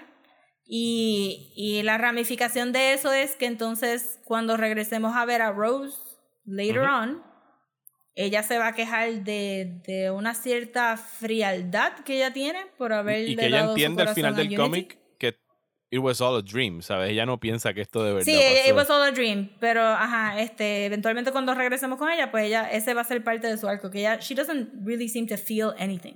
Ujú. Y, y entonces, pues el otro spoiler reveal, spoiler, spoiler, spoiler reveal, de que en el Preludes and Nocturnes habían dicho que Unity Kincaid, cuando estaba dormida, había sido violada, se había asumido que era por un enfermero, por eso es que ella tiene una hija que luego tiene una nieta, pero la realidad fue que Desire la violó. Ujú. In the hopes de que Morpheus sheds family blood. Sí, que no sabemos a este punto del cómic por qué eso... O sea, eh, Morpheus a los meses de haber... Creo que al final del cómic lo leí anoche. Hay como que un time jump de seis meses. De que ya Rose Sí. viviendo con su, fama- su mamá y su hermano. Y está escribiendo historias. Y está como que sí, mano. La, la- la manera más estúpida de acabar un cuento es It was all a dream. Pero siento que eso fue. Y bla, bla, bla. Y Dream, pensando y pensando en su trono, va y llama a su hermana eh, a su hermana eh, y le dice como que mira eh, llevo meses pensando en esto y quién carajo fue que preñó a Unity Kincaid y le dice "Oiga, que tú Y estás trata- como que, what? que le dice tú trataste de que yo spilled como que family blood y eso podemos entender que pues sí como que es un cardinal sin pero no sabemos las ramificaciones de tú hacer eso en este Sí. mundo Y, y no va a venir tampoco el tema for a long a while. long time a long while. Eso es una semillita ahí que se queda forever. Eh, pero sí, este, es una, es una buena, o sea, es una buena manera, porque después de, como tú dijiste, The Preludes and Nocturnes es bastante lineal y es bastante como que convencional, ¿verdad? sí, es como que pues hay que coger los poderes Ajá. y poder volver a recuperar. Pero aquí es donde él de verdad le dice como que, "Ah, espérate, no tengo que estar atando personajes de DC, puedo hacer lo que a mí me dé la gana, let's go. Ajá. Porque tiene cuatro storylines corriendo a la misma vez, todo al nada se queda suelto al final. Nada. Y si se queda suelto algo es porque va a venir a otra, en Eh, algún eh, otro momento. Sandman es un cómic que se beneficia tanto de releerlo. Porque you just pick up on stuff. De como que, anda, para el carajo, yo no puedo creer que 78 issues, son 75, pero 50 y pico de issues antes ya estaban sugiriéndome que esto iba a suceder. O sea, este cómic de The Dollhouse, hay cosas ahí que no se resuelven como que hasta los últimos, últimos cómics de, de Sandman. Están ya ahí las Sí, que- semillitas ahí. que, que también vale decir que, que en esta época de Vertigo, con Grant Morrison, Garth Ennis, y Neil Gaiman y, y Warren Ellis, que fueron también autores que pusieron end, como que un end number, como que no era que esto se iba a quedar open forever, todos ellos tenían un final en mente y están trabajando para ese final, por eso es que Preacher se acaba, por eso es que Transmetropolitan se acaba, por eso es que Sandman se acaba y por eso The Invisible se acaba, todos tenían un end date, Point. o sea, como que un final en mente que los cómics de superhéroes simplemente no tienen y para la época donde ellos estaban escribiendo no existía la idea de escribir para el trade, ¿verdad? So, tú dices, ah, ahora todo el mundo escribe para el trade, pues todo el mundo hace sus historias de 6 a 8 issues de largas porque saben que eso es lo que se va a coleccionar en el libro y eso es lo que se va a vender eventualmente. Pero en esa época todavía no había salido eso. Ajá. So, ellos pusieron un final a su historia porque querían contar esa historia. And that's it. Y por eso quedó tan cabrón. Y por eso quedó tan cabrón. Y el final de, de Dollhouse es básicamente Dream amenazando a Desire. Como que, miren, eh, Sí. te la voy a dejar pasar esta vez. Pero if you ever meddle again with my affairs, I'm gonna forget that you're my sibling. O sea, como que se la deja caer ahí en, Sí. en su, en su reino. Que, que en hindsight, not the best move. No. pero, pero eso es una historia para otro futuro episodio de Yes. Desmenuzando.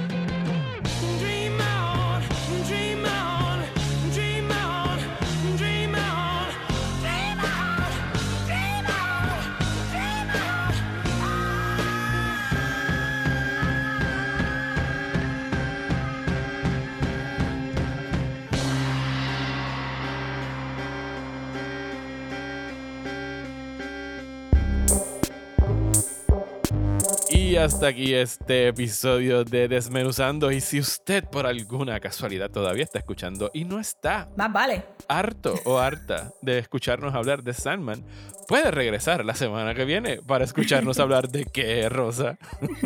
Vamos a hablar de Sandman. Vamos a hablar de la serie de Netflix que voy a binge para la semana que viene. Que yo creo que fue bueno que hayamos hecho todo este recap de Produce and Nocturnes y de Dollhouse, porque eso es exactamente lo que se está adaptando en esta primera temporada. Así que la semana que viene, we can skip over como que los major plot points y meternos en el nitty gritty de cosas que nos gustaron o no nos gustaron de cómo lo adaptaron a, a televisión. Así que Sí, debe y fluir we'll más make rápido. sure de mencionarlo de, de- desde el principio, de que si no han escuchado este episodio, deberían de escuchar este episodio antes de escuchar el, Yes. el review de, de The Sandman Sandman. Netflix. Así que muchísimas gracias por escucharnos, Rosa. ¿Dónde nos pueden seguir en las redes sociales? Nos pueden seguir en Instagram como Desmenuzando, en Twitter y Facebook como @desmenuzandopod y si nos quieren mandar un email, Neil Gaiman, we're here for you, baby. Eh, desmenuzando el podcast a gmail.com. A mí me encuentran en Twitter e Instagram como Mario Alegre. Y a mí me consiguen en Twitter, Instagram y Facebook como at Solapopcomics. Muchísimas gracias y hasta la semana que viene en Desmenuzando.